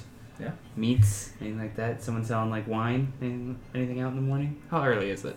It's too early for wine. No, it's not, not half day. You, you guys, you guys went, so it's probably about two two p m now mm-hmm. at this point. Boom, Earth's out there buying yeah. everything. Mm-hmm. He's looking a little bit concerned, and he looks he looks looks to you guys as like, does he have a limit to how much he's willing to spend? No. No. That's the issue. I will have a warm loaf of bread. I'm gonna see if. Because I'm gonna be overwhelmed. I'm like. Mm. I'm gonna see if they have a like what you made. Was it last time the the kebab with all the, the veggies. veggies on it? Ah, veggie veggie kebab. Sure. Yeah, I'll see if I can. As find you guys walk through, and your nose, it's kind it's kind of like when you walk mm-hmm. through like the state fair. Mm-hmm. Especially because this is the entrance, so there's tons of that sort of shit right here. Mm-hmm. Shops. If you guys want to shop for anything right here, it's gonna be tons of that right here. But this is also the poorest mm-hmm. area too. So like the state. Fair. yeah. Um, so, yeah, anything you want, you'll mm-hmm. be able to find before you even get to the next point of where else restaurant. So, yeah, you, you get your kebabs. You have these amazing sandwiches that, that you're, you're making. He hands out platinum mm-hmm. to to, pe- to people to pay for it. It's changed. Mm. Oh, it's changed. Yeah. I'll yeah. bread with jam. Yeah, now you spend yeah. it. I'll platter for jam. Of course. Mm-hmm. Enjoy. Would you Would you mind eating while we walk, or would you prefer to have sex? Wonderful. Mm-hmm. Uh, I would would recommend finishing up in within the next half hour or so, because we, we will be taking a trip that'll be a little bit more difficult to. to Did you eat that entire loaf of bread and all that, that leg of lamb? Yeah, I'll be right back. I'm going to run and fry bread and jam. Just let me... Here, here. Just... He toss, tosses you five gold. Perfect. Come back with like twelve pieces of fried bread and jam. Okay. Mm-hmm. Taking advantage. Tristan, for his credit, just sort of... He has this faraway, distant look like, I've seen some shit. Mm-hmm. She's much more... um. cleverly, like, watch watching. Her tail g- gives away her state of mind a lot, it seems, when she's agitated at how long you're taking. She'll go, do, do you have a tail? No, you don't no, have you a tail. Don't. Okay. And no, just furry feet and horns. That's right. Okay. Mm-hmm. Yeah, so her tail kind of snaps when she's... Tail. Tail, she, well, she I just know her hair is super long, and I was trying to remember that picture you drew, and I was like, I don't think there was a tail. You curious George me. I, I would at some point... Mm-hmm. If there are people, like, are they giving us a wide berth, or are we walking no. in between people? At You're some walking place? Mostly in between people. I mean, they'll if they see you coming, they'll step to the side, but yeah. I would wait until someone like walks in between her and I, and I will change what I look like. See if I can trick her. To look like Claymore. Mm-hmm. Okay. Make a uh, oh, yeah. we're gonna die right here. Oh uh, no, a stealth check. We'll just call it a straight stealth check. You said a self check. Check yourself. Eight. Roll a, a thirteen. Mm-hmm. So you change into Claymore, walk. Kind of like trying to see her. She just is squinting directly at you. And I drop it. Why did you do that? Funsies. Hmm. I can appreciate fun. That I'm going to change to look like her. Don't do I that. I can appreciate fun. Don't do that. Don't do that. Don't do that. Is yours real? Gesturing at the hammer. This is my nightmare. And I'll say, his is. Mine is too. Take off my face. I will take off only the face. That's you. She goes. Just my face yeah. with the rest of her. Oh god. She does smile. Make a charisma check. That's better. Yep. Charisma check will just be fifteen. She does smile. Oh, that's not what I thought it was then. It's mm-hmm. ten. Oh, I thought it was a sixteen. Mm-hmm. That would be nice. She smiles. I suppose I'll, I'll have to take what I can get. Move on, move on. And then you come back with your breads and jams, fr- fried bread and delicious jams, and the smells of things here are just phenomenal. People are like watching you with all this shit. You're just packing in, and you got your last little skewer. I can get that. Mm-hmm. Mm-hmm. Not bad, not bad. As I pass people, if, if they stare at me weird, I'm going to be like, oh, sorry, you want one? Yeah. You want it?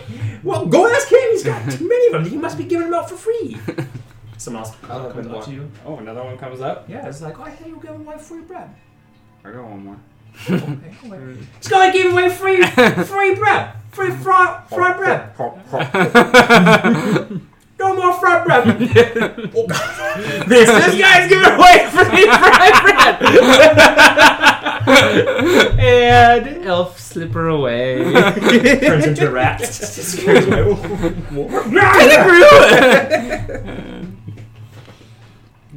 That's good. Um. Um, Eklund laughs at the whole scene and whatnot. You guys continue making your way in. You reach the first of the second walls. This time there's windows and doors facing you as well. And then as you walk through the gates, that there's plenty of guards and, again, more giant statues there with their swords. And you realize that these statues are stylized images of the sovereign host, as you can Ooh, imagine. Are these folks supposed to be anybody important? Sort of like this big statue here, and this big statue here, Those are a little bit newer mm-hmm. than, the, than the statues that were there. Though, a keen eye might tell that some of the statues um, look much older than their heads. Mm-hmm. So almost like they were made by giants or whatever the fuck you guys believe way lo- long time ago, and then they chiseled over the face and make it look a little bit weathered by throwing gravel at it. Ah, there we go. Great. Perfect. Balinor statue. Balinor. Mm-hmm. You walk in here, everything almost dead. Immediately dead. That one's definitely that one's dead. dead. That one's dead. Oh, your god's dead. Do you have any living gods right now? Um, as you walk through this right here, this gate, as well, the gates are all open. Yeah, there's no been no closed gates or anything. As you walk through here, and again, this is the same thing. Tall, tall as a, a, a skyscraper, though slightly shorter than the previous one, and as every bit as wide as it. And just like I said before, now there's double the amount of establishments you can imagine, because there's doors coming in this way, doors coming in this way, windows, walkways going up. It's not as clean as the picture looks. But things mm-hmm. far away often look much simpler. When you get in there, it's like, holy mm-hmm. shit. Mm-hmm, mm-hmm. Once you walk through here, it's something more akin to this here. You've gone from this to this here. It's a similar architecture, but people wearing fancy clothes. And but by the way, just to get to the second wall from here to here, did take about a half hour of walking. Mm-hmm. It's essentially the entire span that takes you to get across Heimat. Damn. It was just the outer wall. All right. As you guys um, heading forward, you begin to see things, which I think this picture does a fair job of here that you couldn't see that time. You see that things are flying. First, you just, you know, there were sea seagulls and whatever else. Now you're looking up at the, I mean, it, it's impossible not to see. It blots out the sun, though it is very cloudy, and there, it is, you know, very gently drifting snowflakes occasionally here and there. This thing is so fucking high, it dominates everything. Your entire vision is just... Even if you're looking this way, you still see it in your peripheral. Yeah, here. Exactly. Mm-hmm. It's so big, and you're walking almost directly toward it. But also, like, even if you weren't walking toward it, it would seem like you're walking toward it because it's so fucking huge, so high, so here, and mm-hmm. your eyes just drawn to it. This, you can begin to see the thousands of windows and doors that are carved into it. This entire thing here is not by any means one castle. It is an entire ecosystem of view. You rich, mm-hmm. and the higher that you you get, as your eyes scan up, you see flying things. Um, you hear inside here there are um oh there are banners in, in here that are flapping in the wind, saying the the race of the eight eight. Uh, winds. The race of the eight winds tomorrow at midday. Children are handing out flyers. Barkers are barking all sorts of, of news that mean nothing to you guys. Uh, you know, that the the Thrashax and the Midani, you know, blah blah blah blah blah blah. The the Calypsos and this and that and that. A whole bunch of news and whatever else, things that don't really mean anything to you, and you can hardly make sense of any of it. Um, but the race of the eight winds seems to be uh, fairly pronouncing. There are banners across the street in blue and gold, and people are hanging it up and cinching it nice and tight, and they're changing the, changing the word. The, it was one banner that says that, and then the other word is being changed to tomorrow. So whatever the other one, they've taken it down. Mm-hmm. A new banner for every day, just to count on whatever the hell the race of the eighty-eight winds is. Children handing out flyers to that as well. You also see banners of a silver um, sort with a flame. Um, Kill it. And um, they seem to be promoting Rebirth Eve. And there's a follower in uh, fairly simple um, robes that, that come down long and have a thick belt here and warm shoulder fur, furs that come around to mid-chest. And um, he's he's saying, Rebirth Eve is upon us! Celebrate the passing of the longest night, when the world begins its slow journey toward light and warmth. The Church of the Silver Flame, the High Hope District, never been a better night than tonight to become a believer and feel the warmth of the flame within your soul and belly. Yes, there will be food. If that helps, Sammy. I could eat. I'm, I'm going to thaumaturgy the ground rumbling underneath his feet.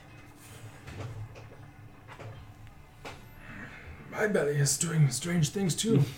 Rebirth Eve! Tonight!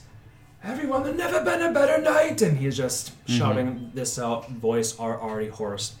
As you guys mm-hmm. make your way, but but clearly there is a silver flame presence here and a, a temple in the High Hope district. Mm-hmm. Uh, that. There's a, for lack of a better word, a scabrous madman. That's the best way I, I, I can describe him.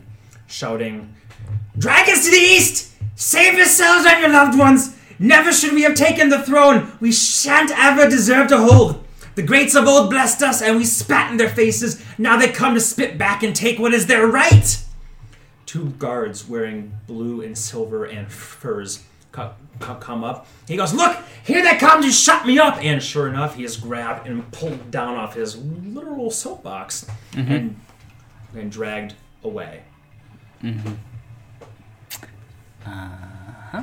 There are dozens of shops of all sorts. Hagglers, pop-up tents, shanties. Some of them get a sack on their backs, and they drop it r- right where they are and do so. That was mostly to be admitted here, though, and now you're in a central area here. There are several layers to this this pie and several different heights. It's a bone. You okay? Almost yeah. got bone, buddy. But as your eyes are getting closer and closer, you see these flying things are a wide variety of things. There are what I will describe, but you guys have never seen this before in your entire life. Hot air balloons and blimps. Wicked what? There are baskets with ropes and big balloons and flame flame beneath it, and a guy who will just be there reading a book. And there seems to be rope tethered to the ground, and a top rope that goes up, up, up, up, up, probably literally a hundred stories up. And then people will will, will come and you know, they're like umbrellas and they're well well dressed, aristocratic type, and they will flick up a gold to him, and he'll def- deftly catch it, snap his book closed, and there you go. And you get a little too far to see it. He opens the door for them. They step, they step in, closes it, pulls something, and you're like, this guy's either super powerful, or there's something going on that his little spark he can he can make magically erupts in a column of flame, and all of a sudden it just goes. And you're watching as this thing, holy fuck, goes all the way up. Hmm. Oh, you guys are walking past that. Blimps are tethered between these spires. There's one that goes from here to here, which is the, the the longest one. There's even shorter, smaller ones that go from here to here. These towers, many of these towers are connected by blimps that have ropes that go through each. So it's less of a blimp that's free-flying and more like a tram system. Hmm. Sort okay. of thing. So like this, this hot air balloon can't get off the ropes. The ropes are what tell it to go up and down. And the blimps, mm-hmm. they're more or less coasting down. And then hurry. If they want to go this way, they have to, you know, b- blow the air out to go back up to mm-hmm. go against gravity. Mm-hmm. Just gonna ask you earlier today: do airships exist in our world?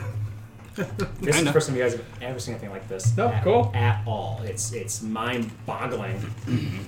Uh, what the fuck it is that you are seeing. And there seem now that you're this close, you realize that those things that you just didn't know what they were in the distance, so your mind disregards what there's so much else to see.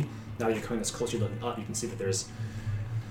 I don't make it seem like there's a ton of them. There's probably five blimps that you guys can see right mm-hmm. now co- co- connecting things, and as you're walking, you probably catch sight of maybe ten or so of these hot air balloon type things that are going up and down. Some powerful levitation magic. Yes. yes, hot air does a lot. Though at the same time, there is indeed magic afoot, as you can imagine, to make the hot air in an easy, efficient way. Hmm. That's really interested in learning more about that sometime. Can we ride one of those right now? We could, but we're going to be riding something else. All right, I'll, I'll, I'll wait for I'll wait for Rachel to come back before I go on to the next step. Yeah, hop on. So it's just an, another five five minute more, I think, which should be there. Mm-hmm. Good steps. Where is the library in the city? The library in the city is up in this area here. Mm-hmm. And so, has no one been there? Has... Um, you've probably been to the library, knowing, mm-hmm. knowing you. I would say so, I, but I haven't seen these things before. You have. Oh, okay. Yeah. I wasn't sure. Yeah, it's. I never went through. I never did a whole description of the city for you before. Oh yeah. So a lot, a lot of this you have seen. But it's still mind blowing. Mm-hmm. Yeah. It's like, oh yeah, fuck.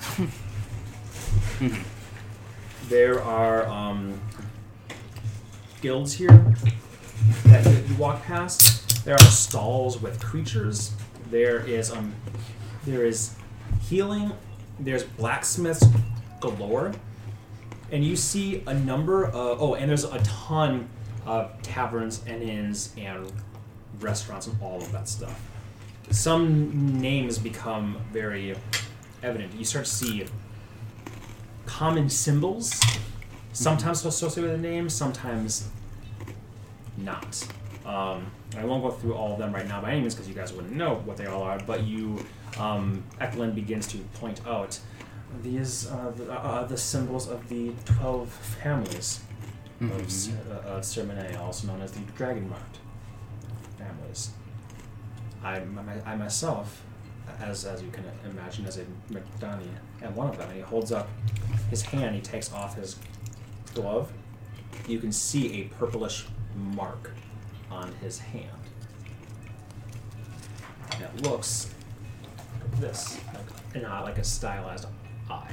Mm-hmm. Does it seem like a tattoo that he got, or does it seem like something? For the brief moment that you see him have it, you're not really sure, because then he puts it down. Actually, no, that's that's not fair. Make a, I'll say a perception check, just because you are not really investigating. Oh, give me your hand. Mm-hmm. Sure. No, I can't roll tonight. Two plus what, oh, like man. Six. No, I will just outwardly ask him. So are you all born with those, or are you given them? Or maybe it's Maybelline. Well, that's what makes us Dragon Mark families. Some of us are born with, with them. But each Dragon Mark family has a Dragon Mark. It manifests in each each family the same general design um, wherever around the body it appears. I'm very lucky that that mine was on my hand and not some people's are right here, which is fine if you want it to be known who you are. If people have it. Are there dwarves on the butts? Are there what? The dwarves? I bet theirs show up on their rumps, right? Oh, oh, oh. It can be anywhere for any fa- for any family, but... And it's the biggest some... part of them, so usually the easiest to hit. Why well, ruin something so perfect? I just said something was... Dwarf, and I almost got beat up before it became the city, so I'll leave leave that cleverness to your tongue. It's like yeah, she has a dwarf friend, though.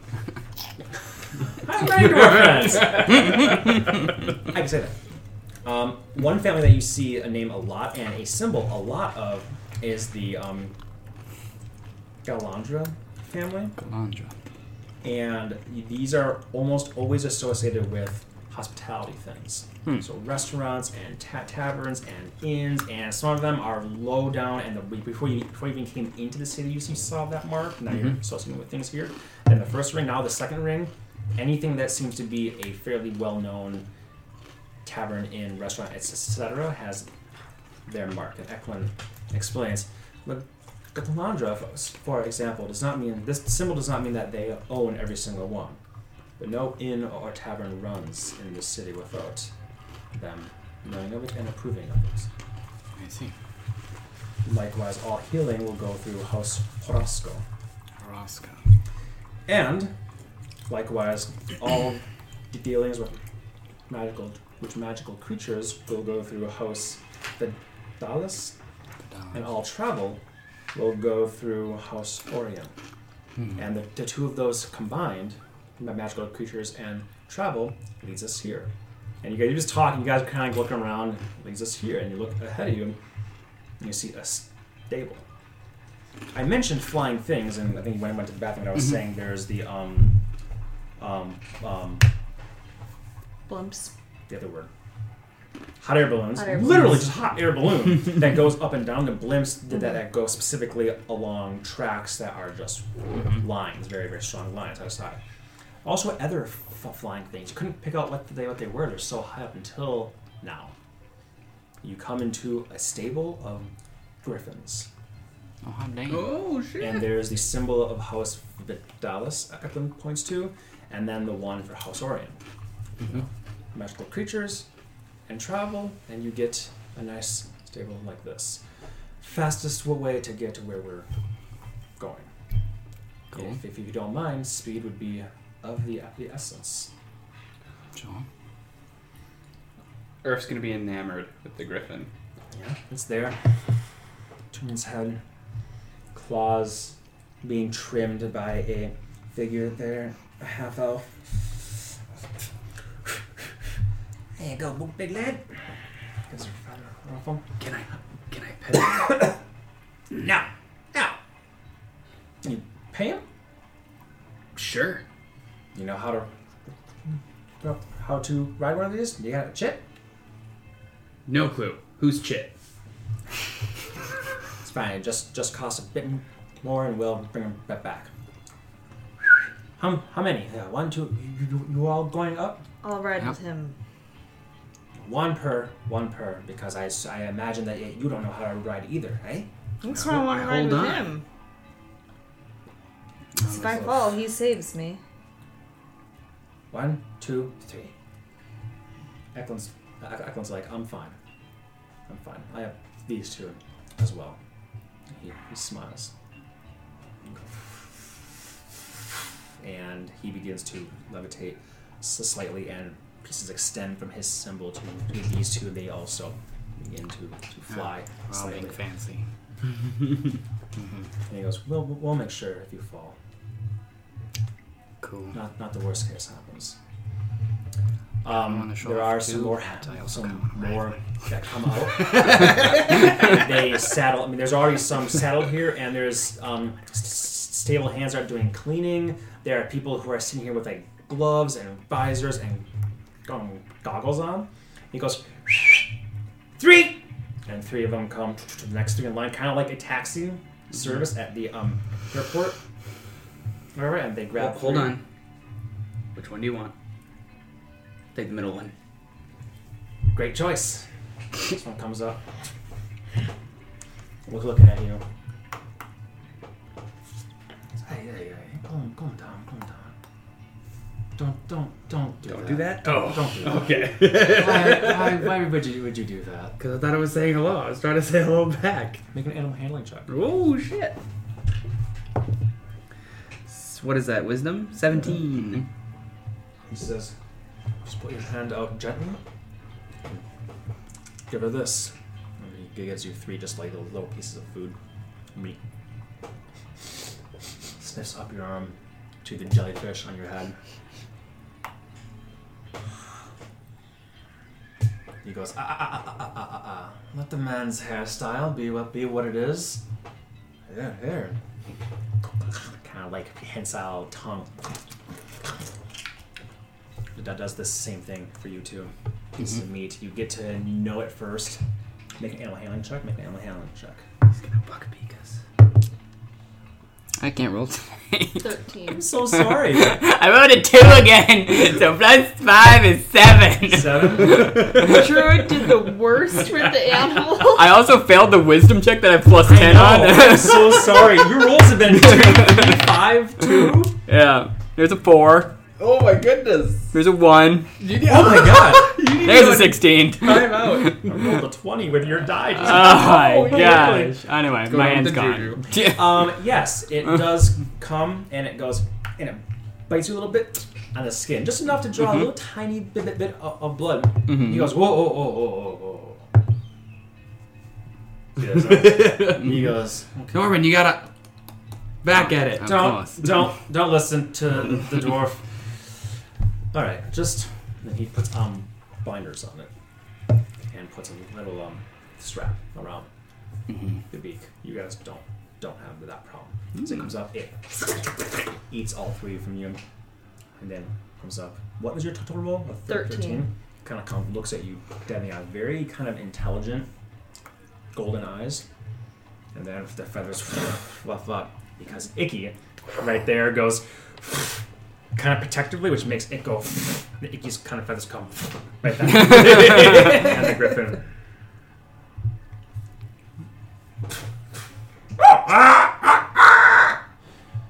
Good enough. He hops up, so there's two two saddles on each of them. Three birds, two saddles, six saddles. No, mm-hmm. They're double saddles. So they hop up in the front. You guys hop up behind. The, the other three are f- floating. One says, "Follow me." Those three take off. Or he goes off first. You three.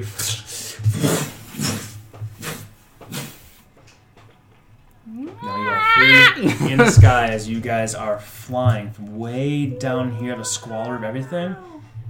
Not that it's squalid up here. It's actually quite nice, but. It's it's exhilarating. You've all flown before on Norman, so it's not like your first time. Wow, this is crazy, but it is a different sensation. Mm-hmm. You know, you got your got you got a little strap here that you get to hold on to. Your seat is very nice. Got like a little, little thing for your butt. So I understand this is there's a double saddle on yes. the griffin. He's in the front. Yes, okay. He's steering. Your job is just to hold on. That's why they were asking, mm-hmm. do you know how? Do you mm-hmm. have, have a chip? Who's chip? All right, we're gonna have three people mm-hmm. driving you. Which does cost a bit more, and you did see, I didn't mm-hmm. mention, but you did see um, Eklund toss, like, platinum. Mm-hmm. Ooh. So it's not, not cheap mm-hmm. to do it. Flying up, Eklund just cape flapping, when you guys making your way. And he takes you, you would almost think, right to this big, you know, oh, the king and queen have to be somewhere up here, surely. Mm-hmm. But no, actually, it takes you way over here. Hmm. Anyone else was having a hard time visualizing what griffins look oh, like? Yeah. I was having oh, a really no. hard time with it tonight. I'm like, I know eagle and horse, but I forgot which combination. Gotcha. Mm-hmm. So, so it's, it's a horse, horse head, head and an eagle butt. That's what I was. No like. wings. Yep. What do they look like? Sorry, I should have described it better, but okay. For me, I'm just like, griffins, everyone knows what a fucking griffin is. And but. I usually do. Griffin McElroy. Griffin Sphinx. Hmm. As you guys are flying. It's like, have you ever seen Harry Potter? Yeah. That's how I was like, he's Buckbeak us. Mm-hmm. Well, Buckbeak is a hippogriff. Yeah. Just, just above, about to mention, there oh, are slightly hippogriffs in the no. sky, too. Now that you guys are up there, all those other smaller flying things are, are not blimps. They're not just griffins here. There are hippogriffs. Um, giant giant eagles and owls, even some drakes that are here scaling mm. much faster. They dive, and you see that they probably have more um, couriers uh, mm-hmm. are uh, on them, and you see um, banners coming off of them with a different house you haven't seen before on them. So all these houses are tied with everything, everything here, and I'm also describing kids going on, mm-hmm. coming down. They have like saddle um, bags on them, and they're diving, delivering notes and letters and important documents all over the place. There's very few of these, but you do see probably five or six, which is a lot, but compared to the other things, that's very few. You probably see upwards of sixty flying creatures, hmm. which sounds like a lot for a place like Heimat. Like, oh my god, the size full of a place like this, there might as well just be a few birds high mm-hmm. up in the sky. Most of them are doing business in this area here, but they are also very useful for going anywhere horizontally. You don't have to go through streets and all that sort of stuff too. Mm-hmm. But the one that you'll see about five or six of are Pegasi. Oh. Just pure white horses with big wings. And the ones riding those are more often than not paladins, or I'll just say heavily armored f- figures, their capes flapping and whatever else. And they are more often than not the ones that are riding the Pegasi. I'm going to wave at every single one. Eskel! Yeah, I was going to say, keep an eye out for green skin, even though we don't necessarily know he has a Pegasus or anything of the like. We well, didn't we, see, didn't him? we see him fly away on one? Yeah. Not. No, we didn't. That was later on. Uh, yeah. Um, mm-hmm. Freylias teleported. Did. Yeah, just because I described it so awesomely. Oh, yes. Okay. So because they tree strided or something, and then he took off. Freylias so. t- t- transferred via planted mm-hmm. him to mm-hmm. tender her family's mm-hmm. orchard in the Moonwald, and then he mm-hmm. went on sable. Yeah. I am gonna ask my driver guy how much gold to let me drive. More than you got. Take that bet. my my my life isn't isn't worth whatever you're pissed off. Oh, come on. It'll be fun. I've flown before. On an eagle. You asshole. Make, make a persuasion check. Oh, shoot. Okay. Ooh, fifteen. fifteen. He goes, five gold. Deal. Give him the gold. He goes, oh, God. He levels out, maneuvers a little bit, kind of just gently going, and he kind of like just takes the reins and puts them over this way. We're just like kind of wrapping a rim around him awkwardly. Just kind of hang off the side, be very, very comfortable with being in the air. Mm-hmm. Well, you're in charge now. Now what do I do? Yeah, okay. You guys suddenly see Irv just... He goes, oh! God. Okay, no, no, no. You'll take your gold. Let go. Here, take your gold back. Nah, you keep your gold. That was one thing. That was fun. We were fine. We were fine. We come back and that's all you guys hear. We were fine. She uh, doesn't deep come up along alongside and goes, everything fine? And she's just flying. Yes. And like nudge the driver. Oh, yeah. Sorry, she just got a bit pissy for a moment. That's all. That's all.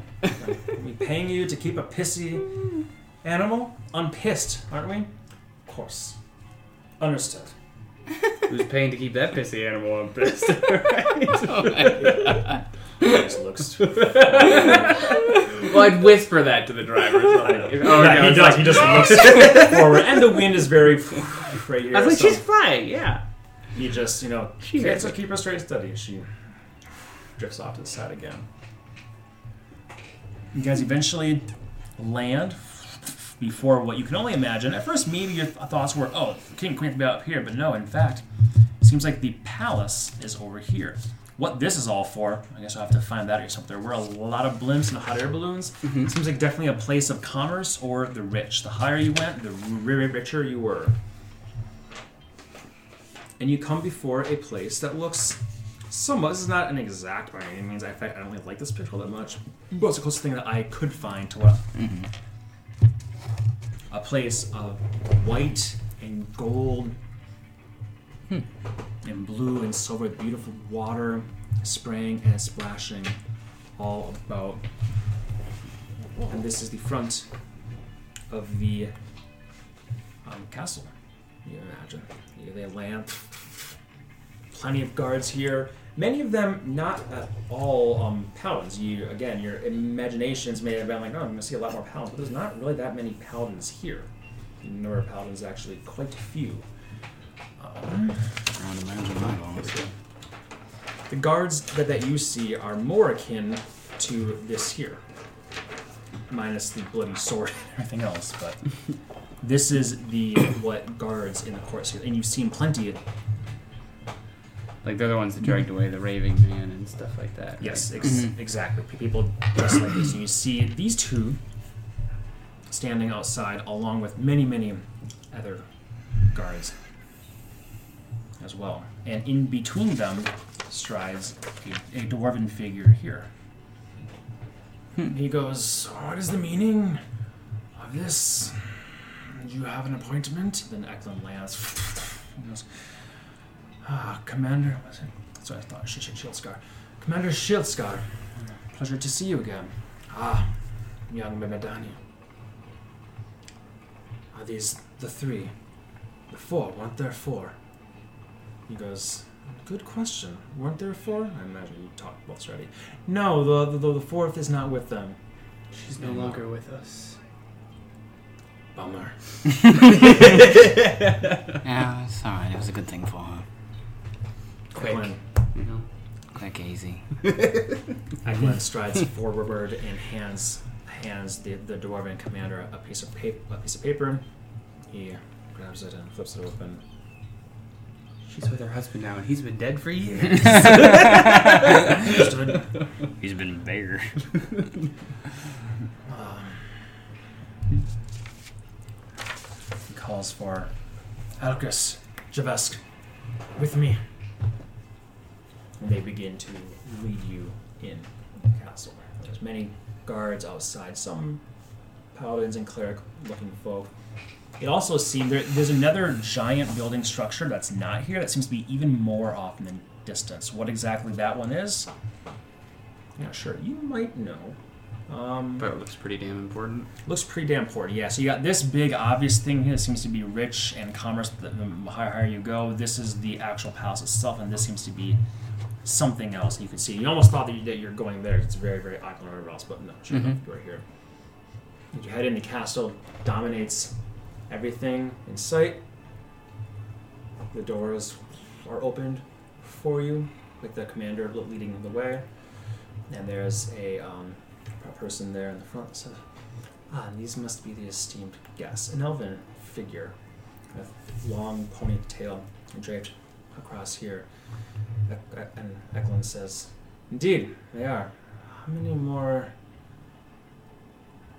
I think I know how to reach the throne room, if, if, if that's okay. Of course. And steps aside. You guys are led through a beautiful entryway. Absolutely opulent here with marble and plants that are growing mm-hmm. right there, like in, in pots and whatever else. Um, the glass ceiling in some spots lets in the natural light, which right now with all this heavy cloud cover of winter is not all that much, mm-hmm. but when there is light, you can imagine it reflects off everything, just gives this place a beautiful, opulent shine. As it is now, there are torches, ma- magical um, torches, some that aren't even flame, are just orbs that are lit in places. Given the whole place, there's no shadow in this place. It seems just to be a place of light and comfort. Hmm. Very, very comfortable living here. And we reached eleven oh five. Guys are led straight through, and up, and up, and up to the third or fourth, I think it's the third floor here, actually, with your little guard troop there. More guards are seen. There are servants moving around. There are royals walking around and whatever else.